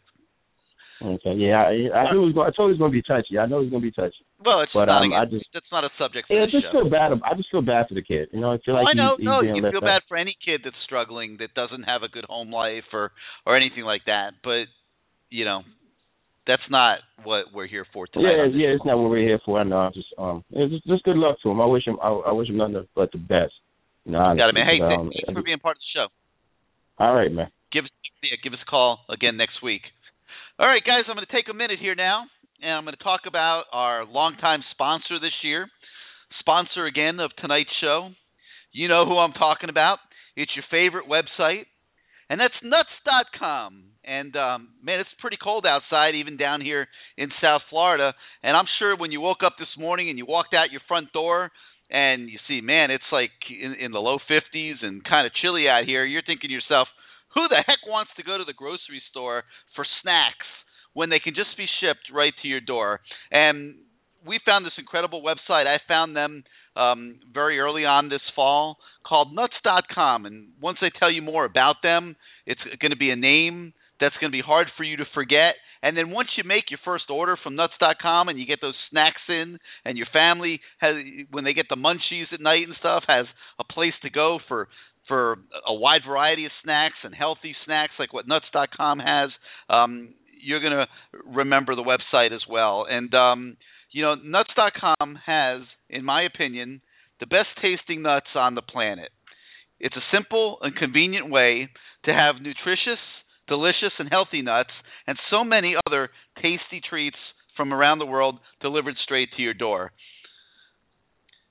I know here in my house, you know, we order from nuts.com regularly. And um, you know, my family really likes their their their fruit, their fruit snacks. And you know, we've gotten blueberries and raspberries and some of those um different healthy type of snacks that they make at nuts.com and everyone here has been very happy with them. And whenever we get that box to our front door and it's it's from nuts.com, it's a, it's a it's it's almost like a celebration because now everybody can eat as much as they want all day long and have the healthy stuff that nuts.com is sending to our household. And uh, they've been doing this there at, since 1929. It's a family-owned business that has prided themselves on delivering the best in nuts and dried fruit that you'll find anywhere. Only the freshest products from the best suppliers in the world. They have an easy to use website that lets you search for exactly what you're looking for at that moment. You can buy their products by the case or by the pound. They have certified organic, certified gluten free, with or without salt, raw, sugar free, and they 100% satisfaction guarantee every single one of their more than 3,000 healthy snack products that they offer on nuts.com. Dried fruits, apricots, figs, dates, and strawberries, sweet treats like chocolate covered nuts, every flavor of gummy bear, the monkey munch that people have been talking about on the website that they love. If your wife likes to cook, they have cooking and baked goods. They have almond flour, chia seeds, spices, grains, any type of powder that you want to throw in your smoothie. They have sugar and gluten free items, the best selection, tons to choose from. They have coffees and teas, over 39 different types of coffee, over 170 different flavors. Sometimes you got to come up with a gift for somebody. You, you just don't know what to get. Nuts.com can send you a tin or a basket or even a bucket of nuts for you to bring to your next party or gathering where you need some type of gift to bring with you. It's nutsnutsnuts.com. Big, salty, sweet, whatever kind you like to munch on. Let them take care of you and your taste buds. And right now, new customers to nuts.com get four free samples to choose from from over 50 options. That's a $15 value when you go to nuts.com and you enter the code name Canes. That's four free samples from more than 50 options, a $15 value when you go to nuts.com and you enter the code Canes. So go there, click on the mic up at the top, enter Canes with your order, and you'll get those free samples. That's nuts.com.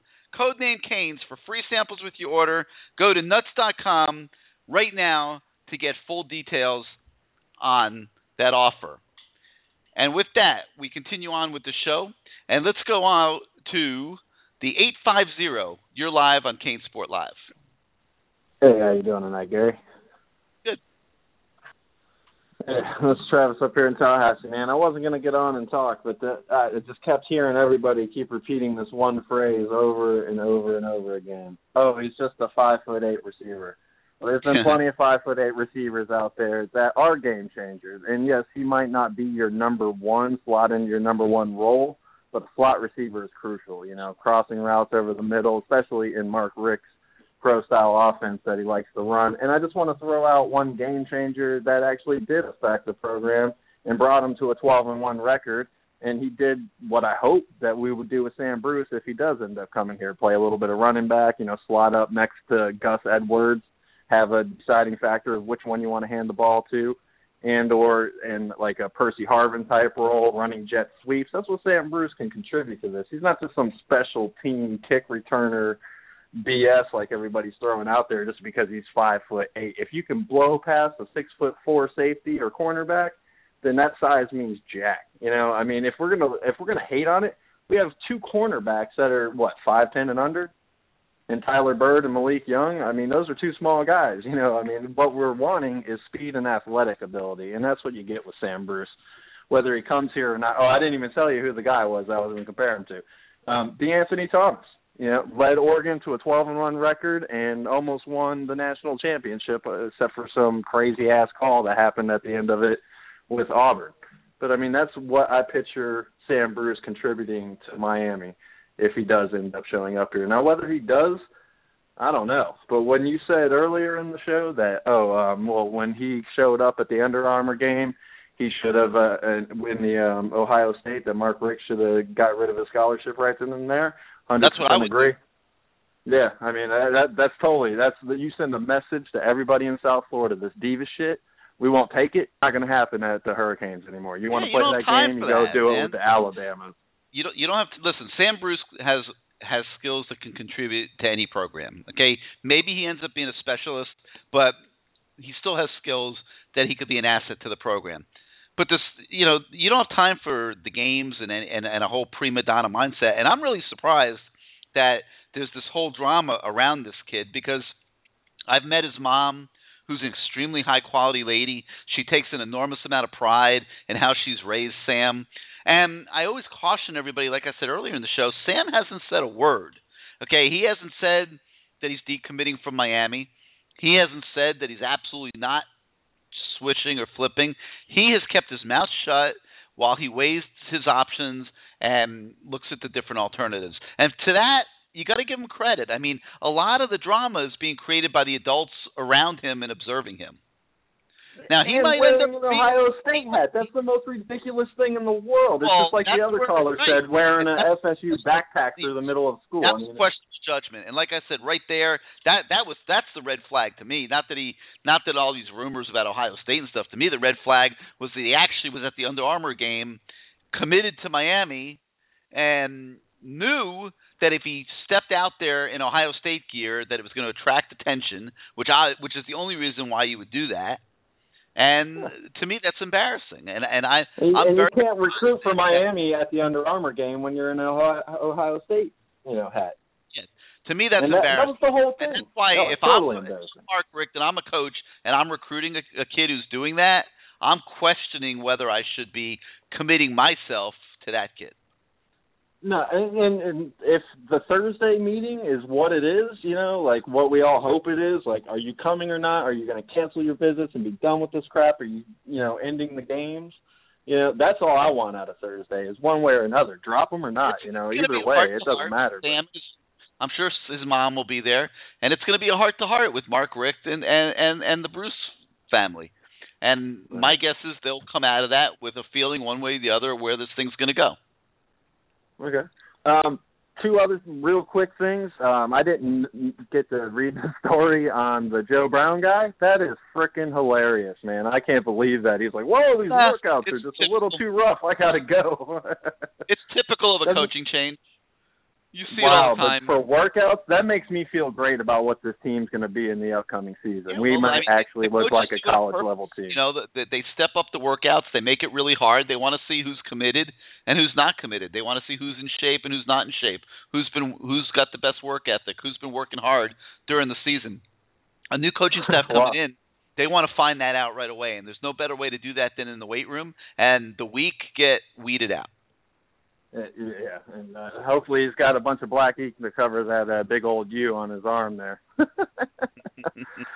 the other thing is, do you, or actually it's my last thing, and then you can just go ahead and put me on hold. Um, do you know when the official next season schedule is going to be released for us? We're expecting it pretty soon. Uh, you know, we're expecting it. You know, certainly next. You know, maybe the next few weeks. Do you think uh what have you heard anything about us maybe opening up with somebody or are we going to have the bye week and go into FAMU? Do you know anything about that? Um, let me think. I, I I I know they added a game at Appalachian State in September. Um, the first game, you know, I'm I'm not sure what's going to get slotted in the first game. I don't want to I don't want to say because if I if I knew it, I, I'm forgetting about it right now. So uh, I'm not really sure what the first game's going to be. All right. Awesome, man. All right. Thanks for having me on tonight, Gary. Got it. Thanks for being part of the show. All right, got a couple new little tidbits to report to you guys. I'm uh, I'm going on our recruiting board here, and we are removing at the wide receiver position officially Dredrick Snelson. I told you at the beginning of the show I didn't think Miami was very serious about recruiting him anymore. Uh, we now have confirmed this evening that there is nothing going on with Miami and Dredrick Snelson. Um, we have also gotten a report here uh, during the show from Georgia. Uh, we told you about the home visit tonight that Mark Richt was making with Randrecous Davis, um, Georgia commit, um, supposed to visit Miami this weekend. And what we have learned there is that the visit by Richt in his home has pulled UM uh, neck and neck, and Miami is very much in the picture there. Uh, somebody asked earlier whether that meant that he now was going to go to Miami. I, I think that that would probably be a little bit of an, of an exaggeration, uh, just from what I know here while during the show. Um, but we do have a story up right now on that subject on CaneSport.com, and um, I'm I'm looking at that for the first time as as well um, while we're sitting here talking. So you guys can do so also. But um, Miami has pulled neck and neck uh, for Davis um, here as recruiting continues, and and he will visit um, this weekend. All right, uh, let's continue on now, and let's go out to the two five one where you're live on King Sport Live. Hey, Gary, how you doing tonight? Doing good. Who's this? Hey, this is um Brian from Mobile, man. This is my second time calling. I normally listen to the show while I'm running this road in my rig, man. I've been listening to the show for the last man. There's a lot of things that a lot of callers been saying. I'm a huge Canes fan. But I think the one thing that no one is really paying attention to, and I think it's something that really set our program back a lot of years, even before Golden got here. I don't hear anyone talking about the present players that's there, that's there now, and what's got to take place. I understand we got to get recruits. That I understand it. But I think in order for us to get this program back to where it needs to be, man, we need to talk about leadership, dedication, focus. You know, is anybody on this team gonna buy into what Mark Richt is doing to get this program back to where it needs to be? And one question I will have for you: Do you think Mark Richt is here to like put a stamp on this program? What I mean by put a stamp on this program, you look at um, Urban Meyer when he was at Utah, he put a stamp on that program. That program program is you know still doing pretty good. You look at it when he went to Florida, he put a stamp on that program. They was down, but they're they're starting to get back to where they was. You look at Nick Saban when he was at LSU, he put a stamp on that program, and they're still recruiting pretty high and and getting to championships. And you look at him now at Alabama, he came in and he put a stamp on that program to say, hey, this is how this is going to work. This is how we're going to do it. He was not just focusing on his commit. He had to go within that program, and the players that were was already there. He had to get them to buy into what what it is he was trying to do. So I'm listening to everybody on this phone talk about Sam Bruce Lee's recruits. Hey man, they ain't they haven't even got to school yet. We need to focus on what's there now. Are we going to be able to get this program back to where it was? And I'm not talking about the past. We we haven't even played for an ACC championship game yet. So uh, we're going to get, you know, do we have the players in place now that's going to get these other recruits in and say, hey, well, this is how we're going to do it here at Miami. This is what's going to work to get us to a championship. I mean, don't sit here and focus on what the hell Sam Bruce is going to do. Okay, you take the recruits that are already there and you start building that. So my question is to you: Is it anybody left on the team now that you can honestly say, okay, I believe this person is probably going to try to get the program going in the right direction. I know it may be trying to kind of hard for you to answer that, but I'm I'm tired of hearing about all these recruits. I'm tired of hearing about Sam Bruce. Where well, is, where is where the foundation is right now for the look, program? Look, that's here, here's the, here's here's the deal. You got a new coaching staff come in. They've they've had a few weeks to put this class together. That's where their focus is right now. Once they get past signing day week, I think it's going to turn the attention turns what, what you're talking about very very quickly. So I don't think that'll get ignored at all. I mean, I, I hear what you're saying, but I mean, you got to kind of agree with me. That's that's been one of the main problems with the program over the past couple years. There's no leadership, there's no commitment, no focus, and I know a lot of that got you know got to do with coaches. But I just think that's one of the main things that we need to focus on right now. And I'm looking at recruits, man. I want good recruits too, but get me some good quality players, some players that want to be at Miami some players that want to come in here and say, "Hey, I was there when I when the program turned around." Those are the type of players that I want. I mean, I don't care if they're not five stars. I'm not not saying that all of them got to be five stars, but if you get me a four star or three star guy that that I know is going to come in here and bust his ass, that's what kind of players I want.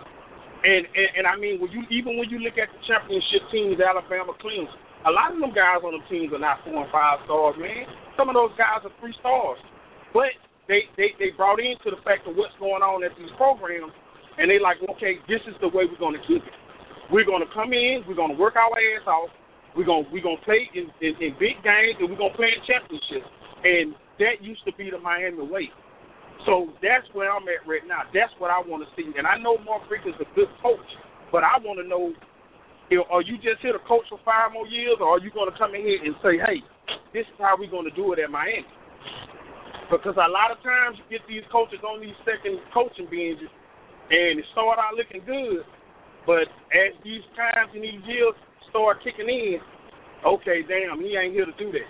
He just want another coaching job. I'm gonna get the program line back up, but after a while, you know, I'm tired of coaching. All we need to make a change. So I just that's that's that's my main focus right there. All right, well, I think sure you'll see. I'll, I think you'll on. see. I think you'll see the attention turn to that very quickly. Alrighty, hey, hey, uh, thank, thank you for the show. I gotta let you know the sound quality is horrible. Ooh, that was that was brutal. All right, I want to take uh, one second here and, and, and just elaborate a little bit more on the um, the Davis visit, which which we talked about, and um, basically he was visited by Mark Richt, Thomas Brown, and Ron Dugans in his home. Mom made dinner. They ate steak, shrimp, baked potatoes, green beans. Uh, Davis told us that they don't eat like that every night in his house said it was a really special occasion for the coaches to be there. Um, his mom really, really likes Mark Richt and obviously wanted to make a great impression on the coach with the the wonderful meal um, that she put together. And apparently he bonded really well with Dugans as well as Mark Richt, and he said that the visit did help Miami quite a bit.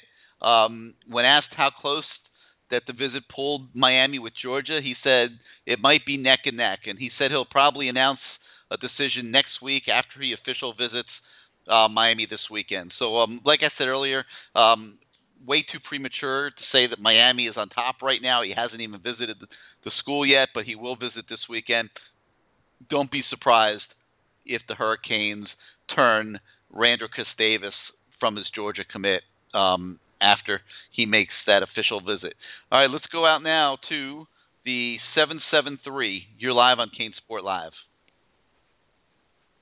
Gary, it's Billy in Austin. How are you? What's up, Billy? What you got for us tonight? Have you ever talked about having a combined tent with Nuts.com and CaneSport at the spring game or a game? they would probably love that. Just just an idea for from a business perspective. Um, great commercials, but I think it'd be nice to have some some free handouts. Um, All right. Anyway, I've missed most of the show, um, so if I sound a little uneducated, I uh, I just hopped on a little bit ago. But I think to the guy with the bad connection, I mean, I think you have to understand the timeline, and you kind of touched on it. I mean, he's not. We don't have the ability right now to sit home and mold our current guys when we have a three week race to salvage a class where we need fresh blood. And I think Well, all the guys on the team You know, understand that's that. not totally true now. The, the the team is working with the strength staff in the weight room, and and those guys Well, yeah. are the ones right now trusted in getting that going. Correct. But I mean, from a coaching perspective, I mean, we want all these guys tweeting daily where they are. I mean, how refreshing is that, you know, compared to you know, the previous staff? That's the focus. I mean, you have to do what, what what tasks are in front of you, and signing day right now is the primary focus for those nine coaches. Doesn't mean they're ignoring the guys at home, but all the guys at home also understand they went through the same process. And this time, two, three years ago, this was kind of their their show um, when they were being recruited. So I have no problem with the staff going all in the way they should. Yeah, they're I think they're Um, great. So yeah, Laura, you, you probably just kind of answered my question, but can you kind of compare, in your opinion? I know you see all these guys tweet. I mean, I don't think half of our old staff even had a Twitter account, let alone you know tweets on the uh, on Well, every did. fourth they hour did. of the day. I mean, be fair, they did. They did the same stuff. Not not to the extent that this that these guys are doing. so did. Yeah, they did. That's not fair. They they did. I You, I never saw Mark you might not yourself have been as in tune to it as maybe you are now, but they did. They were all over Twitter and they were always posting swag 16 stuff and and a lot of hype and things like that. They, used some of Twitter. the guys, yeah, some of the guys were really good with Twitter, but you've got all nine guys on. I don't think D'Onofrio even had a Twitter um, that I recall. And he yeah, well, he was. The he fact wasn't that involved in that. No, not the the fact degree. that. I I mean. I'll, I'll I'll say you know yeah maybe top to bottom it's it's more so now, but you know w- while you're slamming the door shut on all the guys that were here before, I mean they obviously had a, Yeah. had their faults and and didn't do things as well as they needed to at times, but you know you got to be fair. I mean it's not like yeah, well, the, totally I think the, the point is, is it's positive. I mean, I think I told you last week, and I'm sure I can speak on behalf of others. As a fan, you feel alive again. You feel like you actually have a chance. And I think one thing that I don't know if it's been said or, or talked about, but even you know we're going after a lot of the big fish that we should have in the past and we weren't. And I think even if we don't get the guys that we necessarily want this year, a lot of those kids have stud juniors and sophomores on the team and are now seeing Miami in that high school when they and when they hadn't for the previous you know four or five years. So there is value to Miami going after these big guys, even though if we don't close the way that we want to, that for, it, it can definitely help us you know in future years. And there's something to be said for that.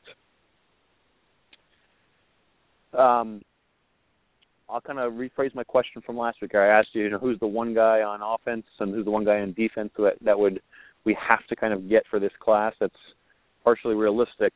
Do you have any updates on, on kind of those premier uh, individuals on the offensive de- defensive side of the ball? I mean, um, that we I'm- need to get. Uh, offensive side of the ball, I'm looking at the offensive line because they're they're going to get a few of these receivers. They're they're recruiting a whole bunch of them. We just talked about Randrecous Davis from Atlanta, who they they that. just got heavily onto today and are already Yep. at least 50-50. I mean, they're going to get a few of these guys. I think they're going to get Wims.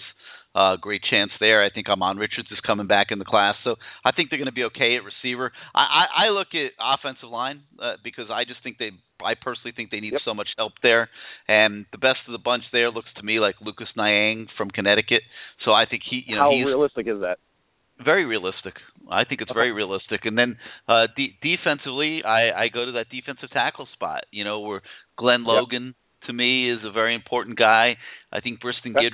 You know, would also be a real nice pickup. Um so the you know, of what's left to be done, I look at those guys in particular. I think they'll pick up a couple more DBs as well. Uh, I think their work's already done at linebacker, so I would have to look at those two defensive tackles. Okay. What is um what are our chances with that uh, um is it Romeo Finley? Do you think he's a safety? Uh huh. Um, well, he's going to visit the weekend before fi- signing day. Uh, Georgia Tech leads. He's from Niceville, Florida. I, I would think the chances are pretty good. Okay. I mean, you, know, you would Um, think a kid, a kid from from Florida who's committed to Georgia Tech, you know, you got to have a shot to to turn that kid. Well, yeah, I mean the draw. I mean, I I don't know if he's a really good student because obviously Miami's comparable academically to Georgia Tech, and it's not that they're known for putting out safeties like like Miami is. Besides maybe Morgan Burnett. Um, so I'm just trying to understand. And I guess my other question on that topic is, you know, we're recruiting a lot of DBs, like you said. I caught that that part of the show, which is encouraging. Do you see the staff taking a lot of DBs and then potentially putting some of these guys that are corners at safety or vice versa and, and, and kind of spreading it out or are we truly just going after this many um cornerbacks compared to safeties? Well, they need corners bad. I mean, you know, let's you know, you you look at what's coming back next year. I mean, yep. that that that position position is de- depleted on this team, and they need cornerbacks bad, and that's why they're building up the numbers. Like I said, some of these questions I, I feel bad because I'm I, I haven't heard the first you know hour and 15 minutes of the show. I think on the Joe Brown topic, I think I touched on it a couple weeks ago. I, you know, I talked about a third of the guys are going to be hungry for the change. A third of the guys are not going to want to change. And it's that moving that middle third. Um, from any reports that you've heard or anyone that you've talked to, how many more Joe Browns do you you know could we be expecting here? And and, and from your um, other opinion, how it, how well it, is this new strength coach doing? It's hard to it's hard to predict. I mean, I think there'll be a few more. I think some of the young offensive linemen are in particularly um, not the greatest shape in the world. I'm not sure how hard they were working during the, the year when they weren't playing. Um, but you know, we'll see how they hold up. I mean, the, the workouts are ver- are very intense. Um, we don't have all the gory details right now. We're we're we're, we're going to try to get that, but uh, I, I think that they're they're looking to weed out the weak, and, and that's what new staffs do, and new strength coaches do, and they're putting those kids through tougher workouts than they've ever had at Miami. So, you know, we'll we'll see. It's hard. To, I can't sit here and predict who's going to drop. You know, well, I just didn't gonna, know if you had heard any other you know rumblings of kids that Not are yet. complaining No, not yet. or Not it's just kind of a bold move for a kid. I mean, that's I, I uh, mean, the only thing pretty- I heard was a generality that some of the young offensive linemen who didn't play last year are probably not as far along as you would have liked for them to be at this point. So, But I think that goes back to recruiting, and you're not recruiting Miami caliber kids, and you put them well, in the actual Miami. already know. Yeah, I mean they weren't they weren't recruiting linemen at the level that they should be recruiting linemen. I don't think there's any question and they about weren't, that. but they weren't working them out in the level that. My, so that's my point is when you when you get it's almost a double negative when you're recruiting non-Miami offensive linemen, and then you and then you bring in a change to an actual D1, you know, Power Five level um, strength coach. It's going to go. It's going to be a really hard hit, uh, and I think that's the one position. If you look at where we have recruited probably the most non-level Miami kids, you know, as a uh, as a pack. No doubt. All right, Billy, let, Um, let some other I- people yep. get on. You good? Cool. Thanks, man. Yeah, appreciate it. Yeah, give us give us a call next week. Keep me on hold, please. Yeah, keep me on hold. You you got it. Not a problem at all. Let's go out to the two four zero. You're live on CaneSport Live. What's going on, Gary? It's D Black. Hey, what's up, D Black? How you doing this week? I'm alright.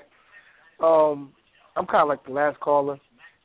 I just got on not too long ago, so you know I may talk about some things you know that you guys already um, talked about. So if it's a rerun, just let me know. You know if it's already been talked about. But um, you know, I was reading your story about about the Joe Brown transfer and the strength and conditioning, and I kind of feel the same way you feel. You know, you know, strength and conditioning is is always going to weed out, the, you know, so weed out the weak, the weak individuals that can take it, the ones that can't take it. You know, you can't take lifting some weights and doing some drills and doing some running to improve your craft, to get better at what you want to do, to help the team out, and eventually maybe make this a career for yourself. Then so be it. Transfer out. You, you know what I'm saying? You- You're only as good as your weakest link. And we really don't want no weak links on this squad. We we- don't need it right now. Um, pretty much that's indic- it, it kind of shows you where we've been at for the past few years. If you got players that pretty much aren't used to being pushed, aren't used to it, and it almost makes you think, you know, don't knock on Swasey, but it is a kind of knock on Swasey. What have you been doing for the past five years? I'm just gonna say the past five years since Golden's been there. Like, what have you been doing, Swasey? You know what I'm saying? Like, really, what ha- you know. what have you been doing? You know, it- it's a shame that you got you know a new strength and conditioning team to come in and to get these players in shape. You know, say mind, body, and, and uh, you know, to get them right. And you got cats complaining that it's tough. Like yo, like you know, like I tell my sons all the time, if it was if it was easy, everybody be doing it. Football's not for everybody. And when you get in that weight room, that weight room is is gonna separate the cream from the crop, the men from the boys. And it's showing that well I don't know how many boys there were, but he's one of them because he transferred out. You don't need him. Bounce. It's not like he played anyway. It's not like he he he, he did anything serviceable for the team. But if I was another program, I'm like, would I want? Do I want this guy? Couldn't lift some weights, or or or run two feet, and you quit? Like yo, who who wants him in this program? And I'm like, yo, what what type of what what, what type of person are you? It, it's not just about football. You know, football prepares you for a lot of things in life. It prepares you for adversity and how you deal with adversity when you're encountered, when when when, when it's present. How you gonna handle that? What type of man are you gonna become? And if you can't handle bench pressing, some squats, some cleans, know what I'm saying, some one tens, that shows me what type of man you are. You're not even a man, you're a male. And I'm sorry that I gotta go on. Uh, uh, I ain't gonna call him a child. He's he's a man. He's in college. He's in his twenties, so he's a man. Now moving forward, get off of that. Let me get off of that. Now the Sam Bruce thing. You know, I would like to have him. Would love to have him, but I'm kind of tired of these. You know, I'm kind of tired of these. I ain't gonna say South Florida. Just these young these these young high school gentlemen. You know, they've been told how great they are from everybody. You know, and now when you got opportunity to go to a university, it doesn't have to be Miami, but a university, you want to, you know, you want to play around. It's almost like the, it's like the pretty girl. You know what I'm saying? It's almost like the pretty girl when she knows she's gonna have suitors to take her to the prom. You know what I'm saying? So she gonna sit back and she gonna wait for the the one she really wants. So she gonna tell this one guy, yeah, I'm gonna go out, I'm gonna go to the prom with you, hoping that the guy that she really wants to ask will come and ask her. So then she could tell old dude after he done bought the tux and uh, excuse me, you know, bought the corsages, the flowers, the day tell him, oh, I forgot to tell you, I'm going with so and so. The day the day before the prom. Doesn't have enough time to find a date, so he got to go stag or he don't go because he's too embarrassed. That's what a lot of these divas are doing. And that's what's been happening to Well, Miami and, you know, for a long Sam's time. Gonna be a great. He's going to be a great candidate for that because he's been on the seven on seven circuit. He's been at these rivals camps for a few years now, and um, you know he he lights those seven on seven things up, and you know so he he is going to be a candidate for that type of mindset as much as any recruit out there. Right, and, and you know, and I'm a, I'm, you know, I'm a quote uh something that Mike Golic said. You know, I'm gonna quote it, but his son went to Notre Dame. I can't say it. I hate Notre Dame like I hate the Patriots, but he said something that makes sense.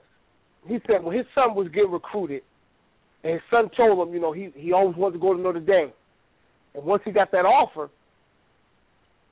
and his son committed, he told his son, once you make this commitment, once you make this pledge, we're not going on no other visits.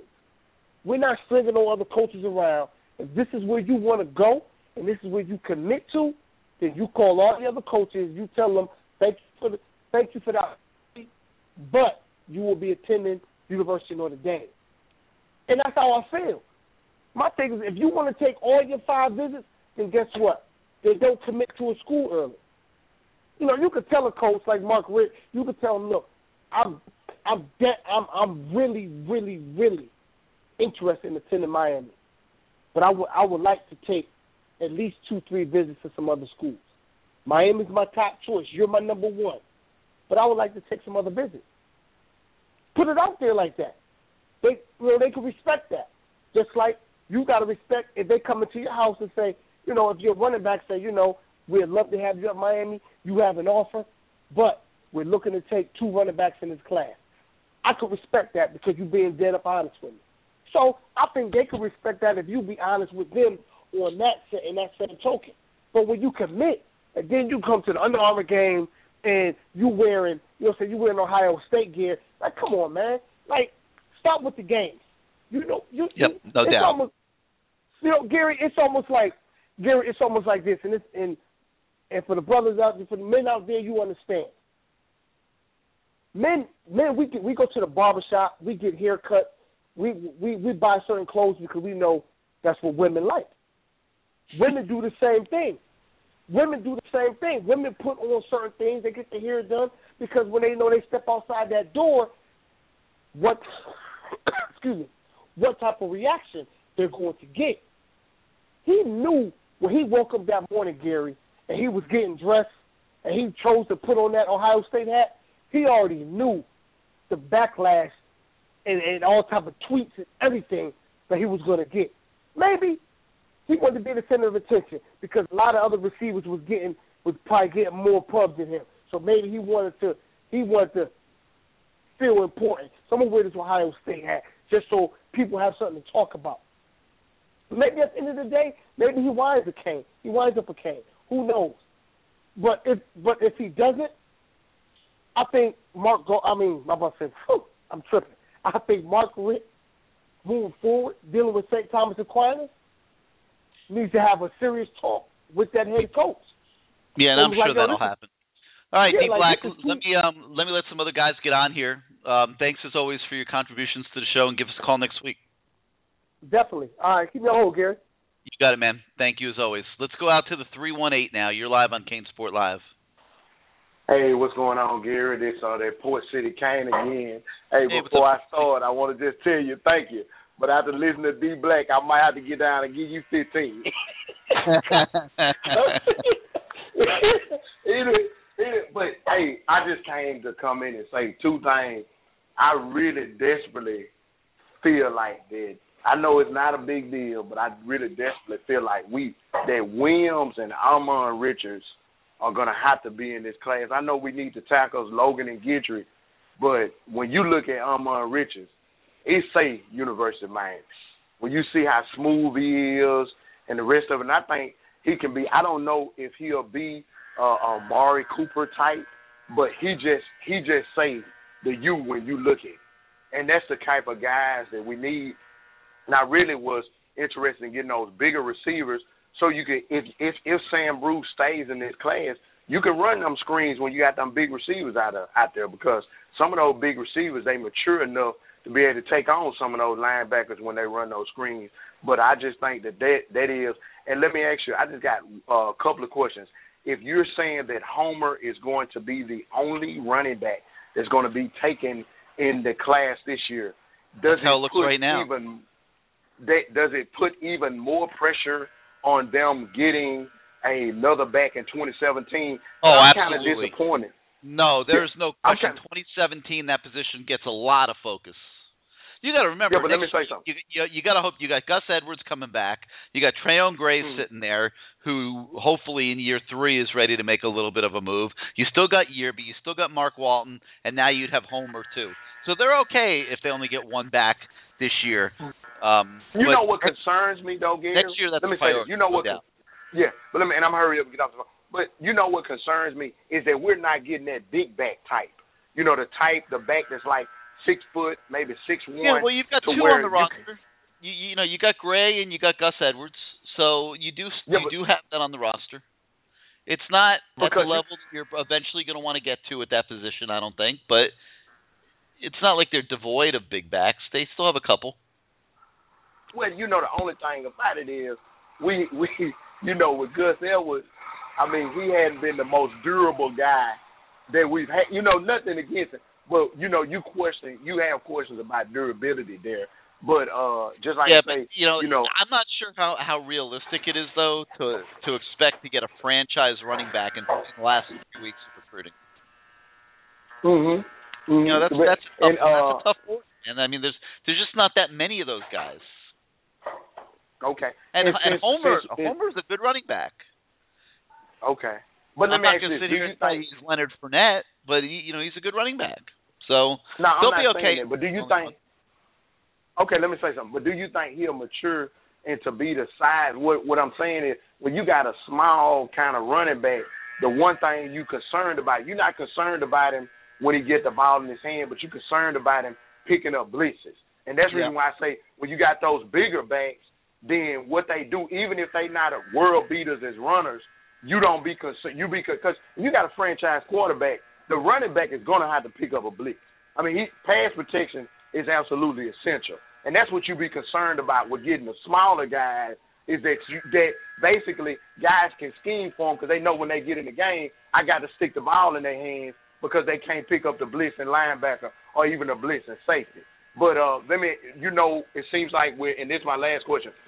We're out of the running for the primary or the big time tight ends. So is 2017 gonna get a lot of attention at that tight end position also? Yeah, it'll get some. I mean, you still have some pretty good tight ends that are that have a few years left in the program. So, Okay. Um, but you know, ideally you recruit every position every year. But but it, there's just some things that are reality and some that aren't. And I think expecting to get a franchise running back this late in the game just wasn't going to happen. Okay, then that's cool. But hey, look, All right. I'm gonna I'm gonna let you go, Gary, but I'm gonna give you 15. I'm gonna give you 15 when I get out this phone. All right, man, no problem at all. thanks, thanks for being part of the show. Let's go to the eight five zero. You're live on King Sport Live. How you doing this evening? How's it going, Gary? This is Omar. What's up, Omar? How you doing this week? Ain't that much. I just want to know one thing. Uh, I see. Uh, what what D tackle do you think we got the best chance of bringing? Just two of them that you feel like you know. I see you put a couple of uh posters up about D tackle. I came on late. I, I think they got a great that. chance to get to. I think they have a great chance to get Glenn Logan at a Destrehan High in Louisiana, and I think they got a great chance to get Briston Guidry, who's committed to Arkansas right now, um, at a Metairie, Louisiana. I think they got a great shot with both those kids. Okay, okay, that's all I want. You enjoy, enjoy the show, man. It's going All right, good. man. Um, Thanks for being part of it. listening. Give, give us a call next time. All right, let's go out to the 202 now. Uh, you are live on CaneSport Live. How you doing tonight? What's going on, Gary? This is Deuce from DC. What's up, man? What you got for us? Uh, I just I'm, I'm gonna shoot quick. Um, three, I just want to talk about three things. Um, I'm really happy, obviously, with the direction. Um, but uh, over the course of the weeks, you know, when I think about how happy I'm getting, I, I realize very quickly how sad the situation is that the uh, the powers that be have been sitting around for ten years and twiddling their thumbs because that's the reason why we're in the position where, where we're in now, where our, our weight room condition has been coming into question. Um, you got kids playing around with us. That's the real issue. Um, the next topic would be uh, with Swasey, right? All of the old players wanted Swasey really badly, and they wanted him to be around the program. But my whole thing is, couldn't he have had a, a personal practice, and they could have come and visit him, uh, you know, during the off season? Why does it? Why why, why was he so? Uh, uh, what's the word I want to use? Why was he so necessary? It's not like someone else couldn't come in and do the job that he did. He wasn't outstanding or anything of that nature. When you look at when you look at Shannon's tenure, the kids didn't lift weights at all, right? So he he wasn't really working them out then. And then when you look at Golden's tenure, they were putting on weight with peanut butter and jelly sandwich, and they were openly talking about this. And when now when you sit back and think of how we struggled, how we got dominated, you know, against uh, LSU or Notre Dame or Kansas State, it all starts to make sense. You can't you can't make a play if your most physical players on the team are much softer than the other than the other uh, team's players. You know what I mean? So it, it, it's all starting to make sense. And with the admin, why would you fire Coker if you weren't uh, committed to getting the program better? You might as well just let him stay. It, it, it was no point in, in firing him in the first place. And my, my last thing is this, Gary.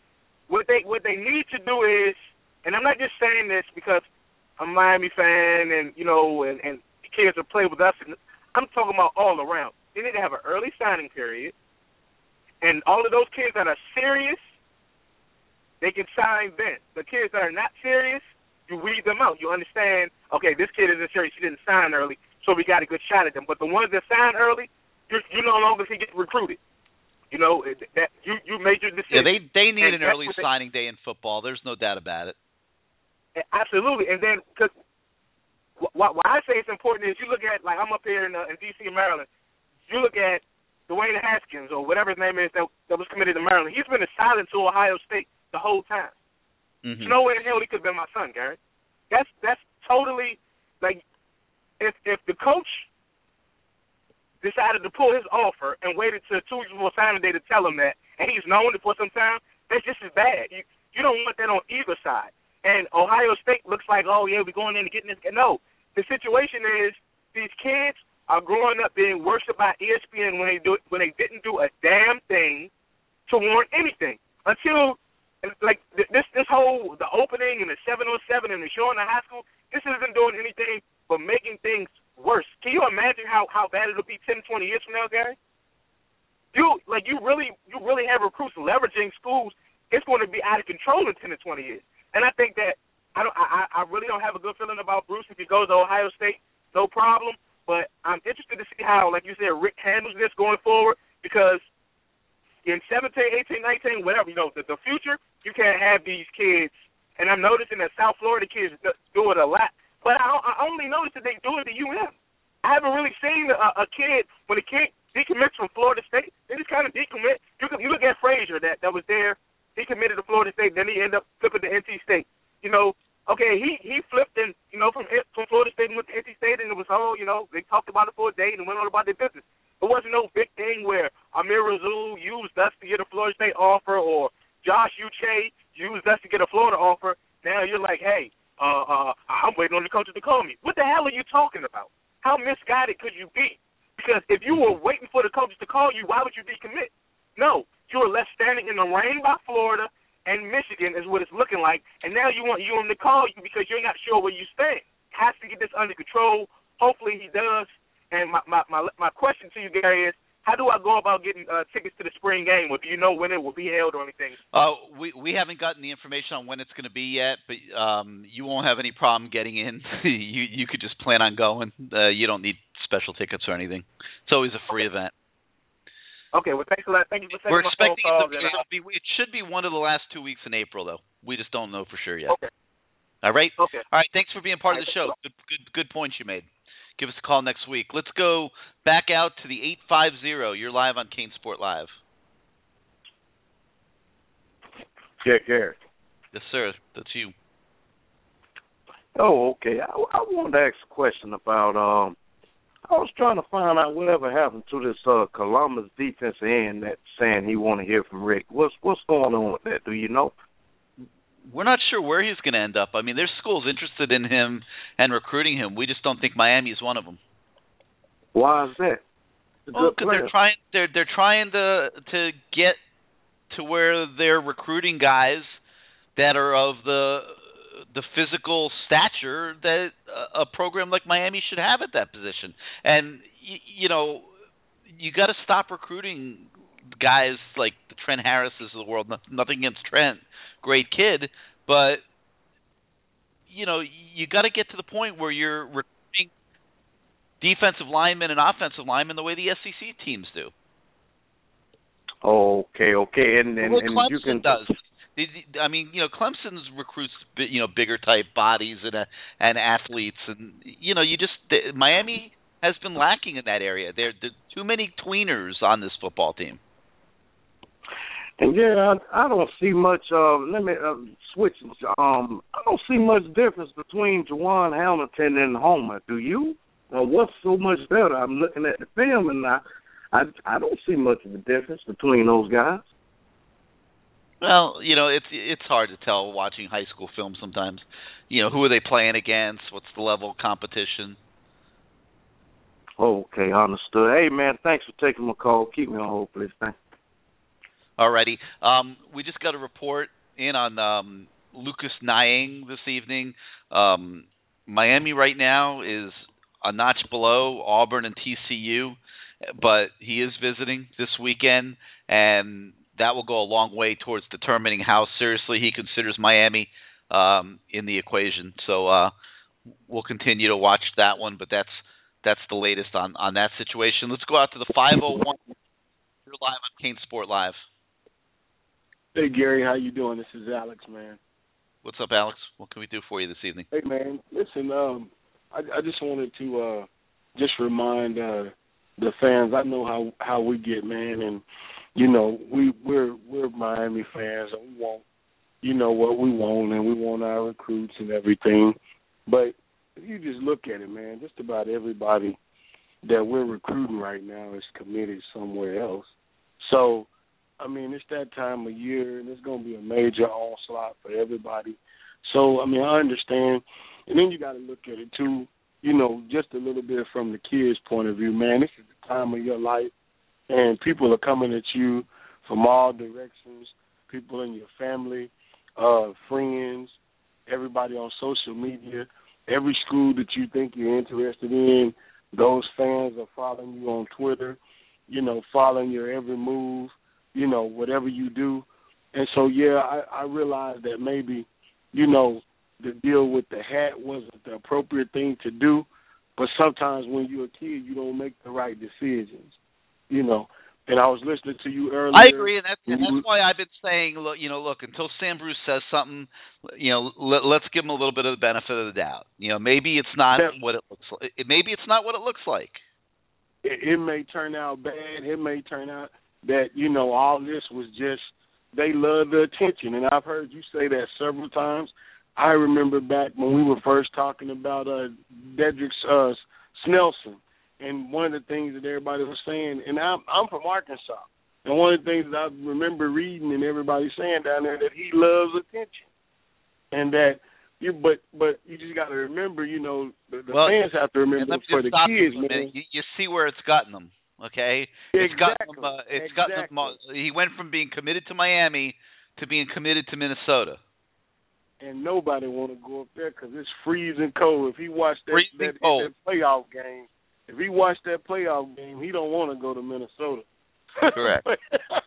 but but you know So- you just you just have to keep in mind that it's it's the time of their life, man. And right now, everybody's coming at you from all kinds of directions.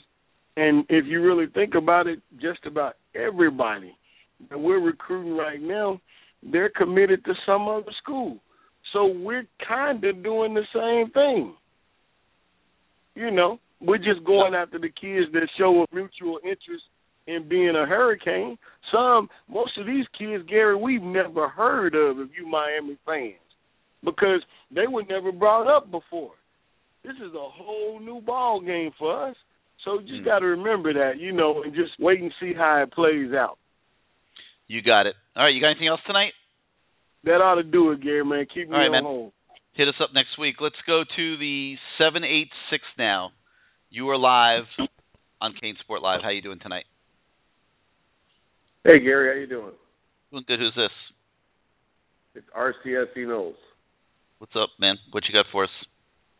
Uh, I just wanted to point out a few things I've been hearing over the past uh, hour. You know, I, I'm not making any excuses here at all for Al Golden, but that staff worked pretty hard, and they were on social media. They were they were doing. I agree.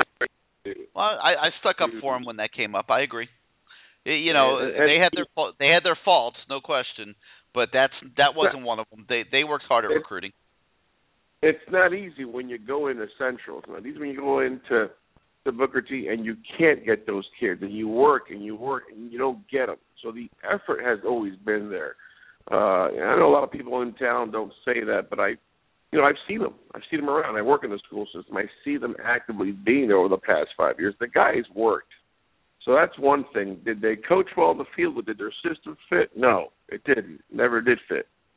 But that the effort wasn't there recruiting wise, I think I think that's uh that's a major uh inaccuracy across the board because they really worked. Uh one thing I'm I'm very happy with right now with, with this entire staff is uh, the ability to go after kids regardless of where they are committed to. At this stage, you can't worry where they're committed to.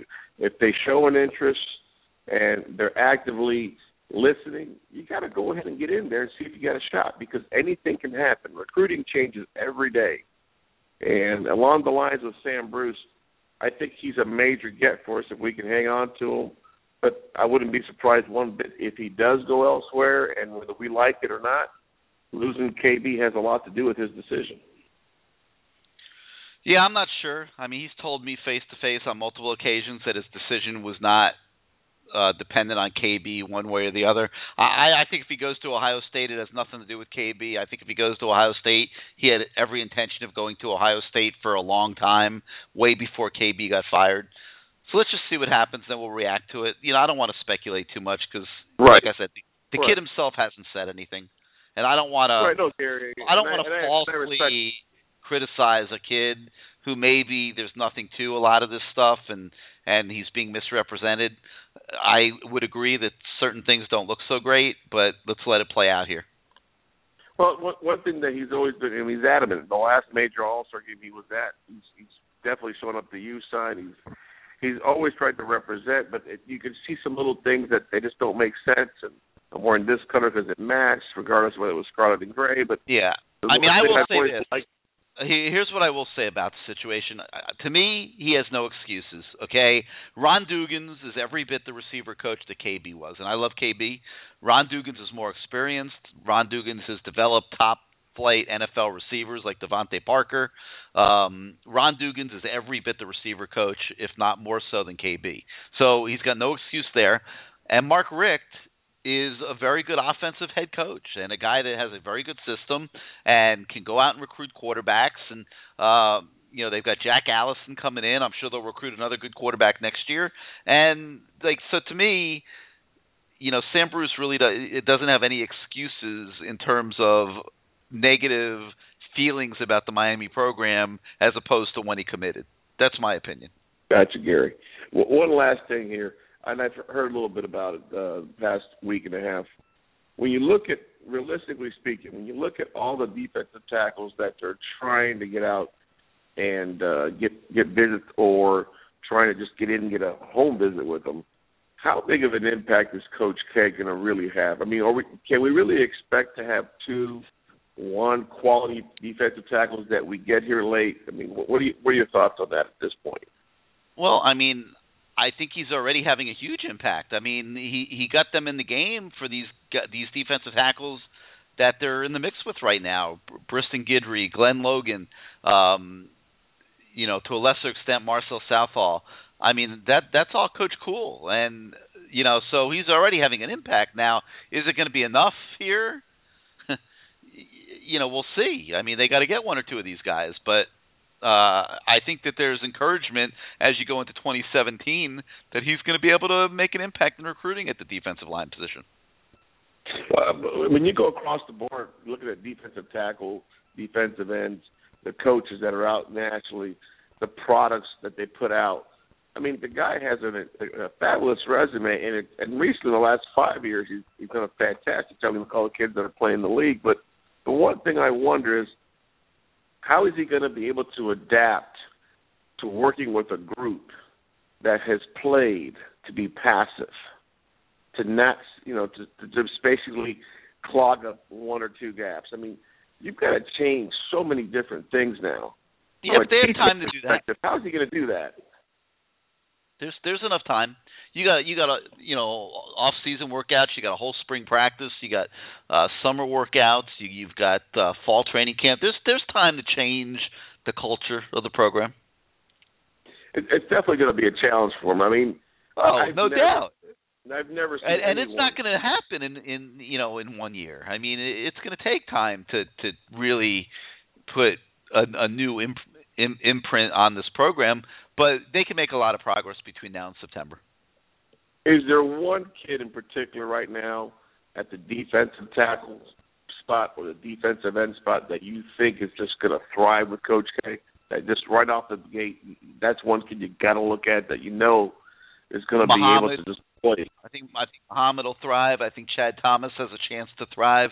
Coach K could be exactly what he needs um, after two years of just absolutely ridiculous underachievement. Um, you know, I look at those two. I look at uh, Moton.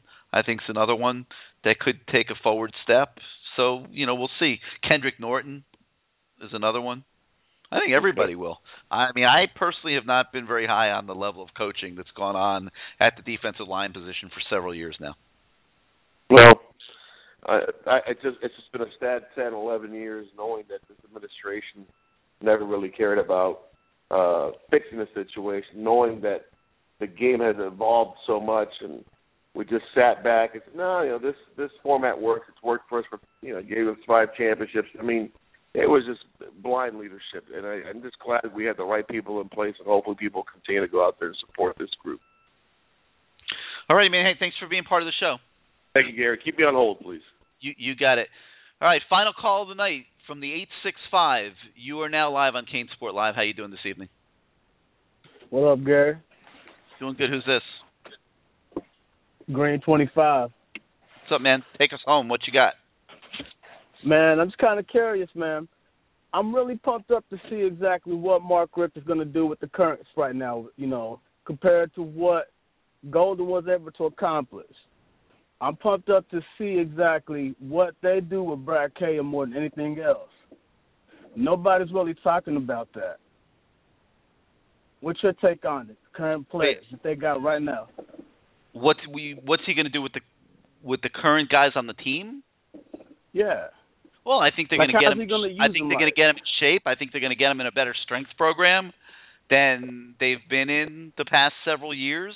Um, I think that they're going to probably try to do some work on the mental mindset and, and approach of the team. I mean, listen, this is a program that needed exactly what it got. It needed a total reset, and that's and and that's what's happened here. Almost everybody's been replaced, uh, very with very few exceptions. Uh, there's still a couple guys left in the weight room. There's still uh, a few trainers left. Obviously, the team doctor's still in place. Um, a couple ops guys, but but this was a complete reset of this program. And I think it, you know, as hard as it was to see some of the people get replaced and and sent to new destinations, I, I mean, it really was what the doctor ordered.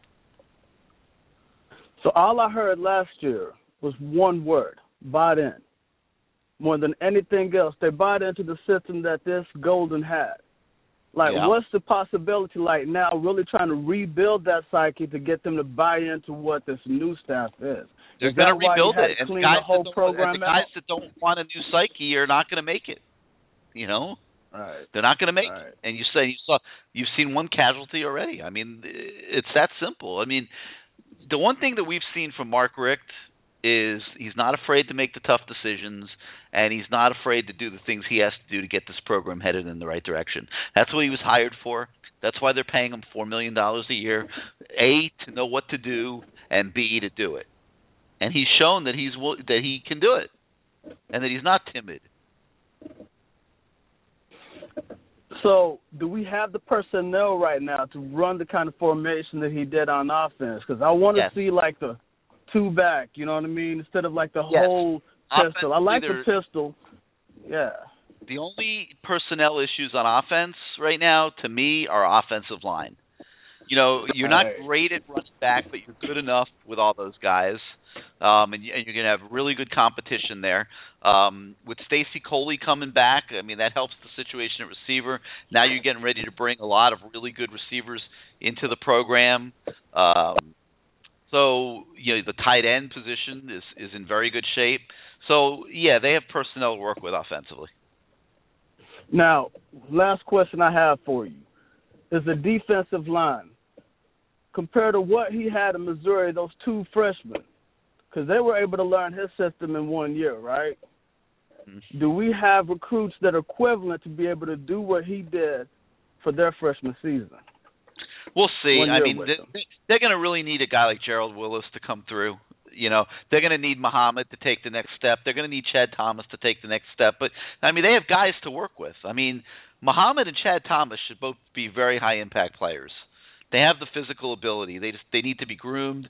They need to be coached properly. and and hopefully that'll happen under Coach Kuhl. Word. That's what's up. Thank you, Gary. All right, man. Thank you for being part of the show, and um, give us a call next time. All right, guys. Um, that's going to do it for tonight. I hope we um, gave you insight into recruiting, answered all your questions. Uh, we'll be back once again um, next week on. Uh, let me just double check this Tuesday night. Yep, Tuesday night. We will be back uh, to give you a further update on the weekend visits and, and where Miami stands in recruiting going into the final weekend of visits. So um, I want to thank everybody who participated in in the show tonight. Hope you guys enjoyed it, and uh, we'll talk to you again next Tuesday night. In the meantime, continue to follow the minute to minute ups and downs of recruiting on canesport.com, and uh, we'll do our part by chasing after it for you. Good night, everybody.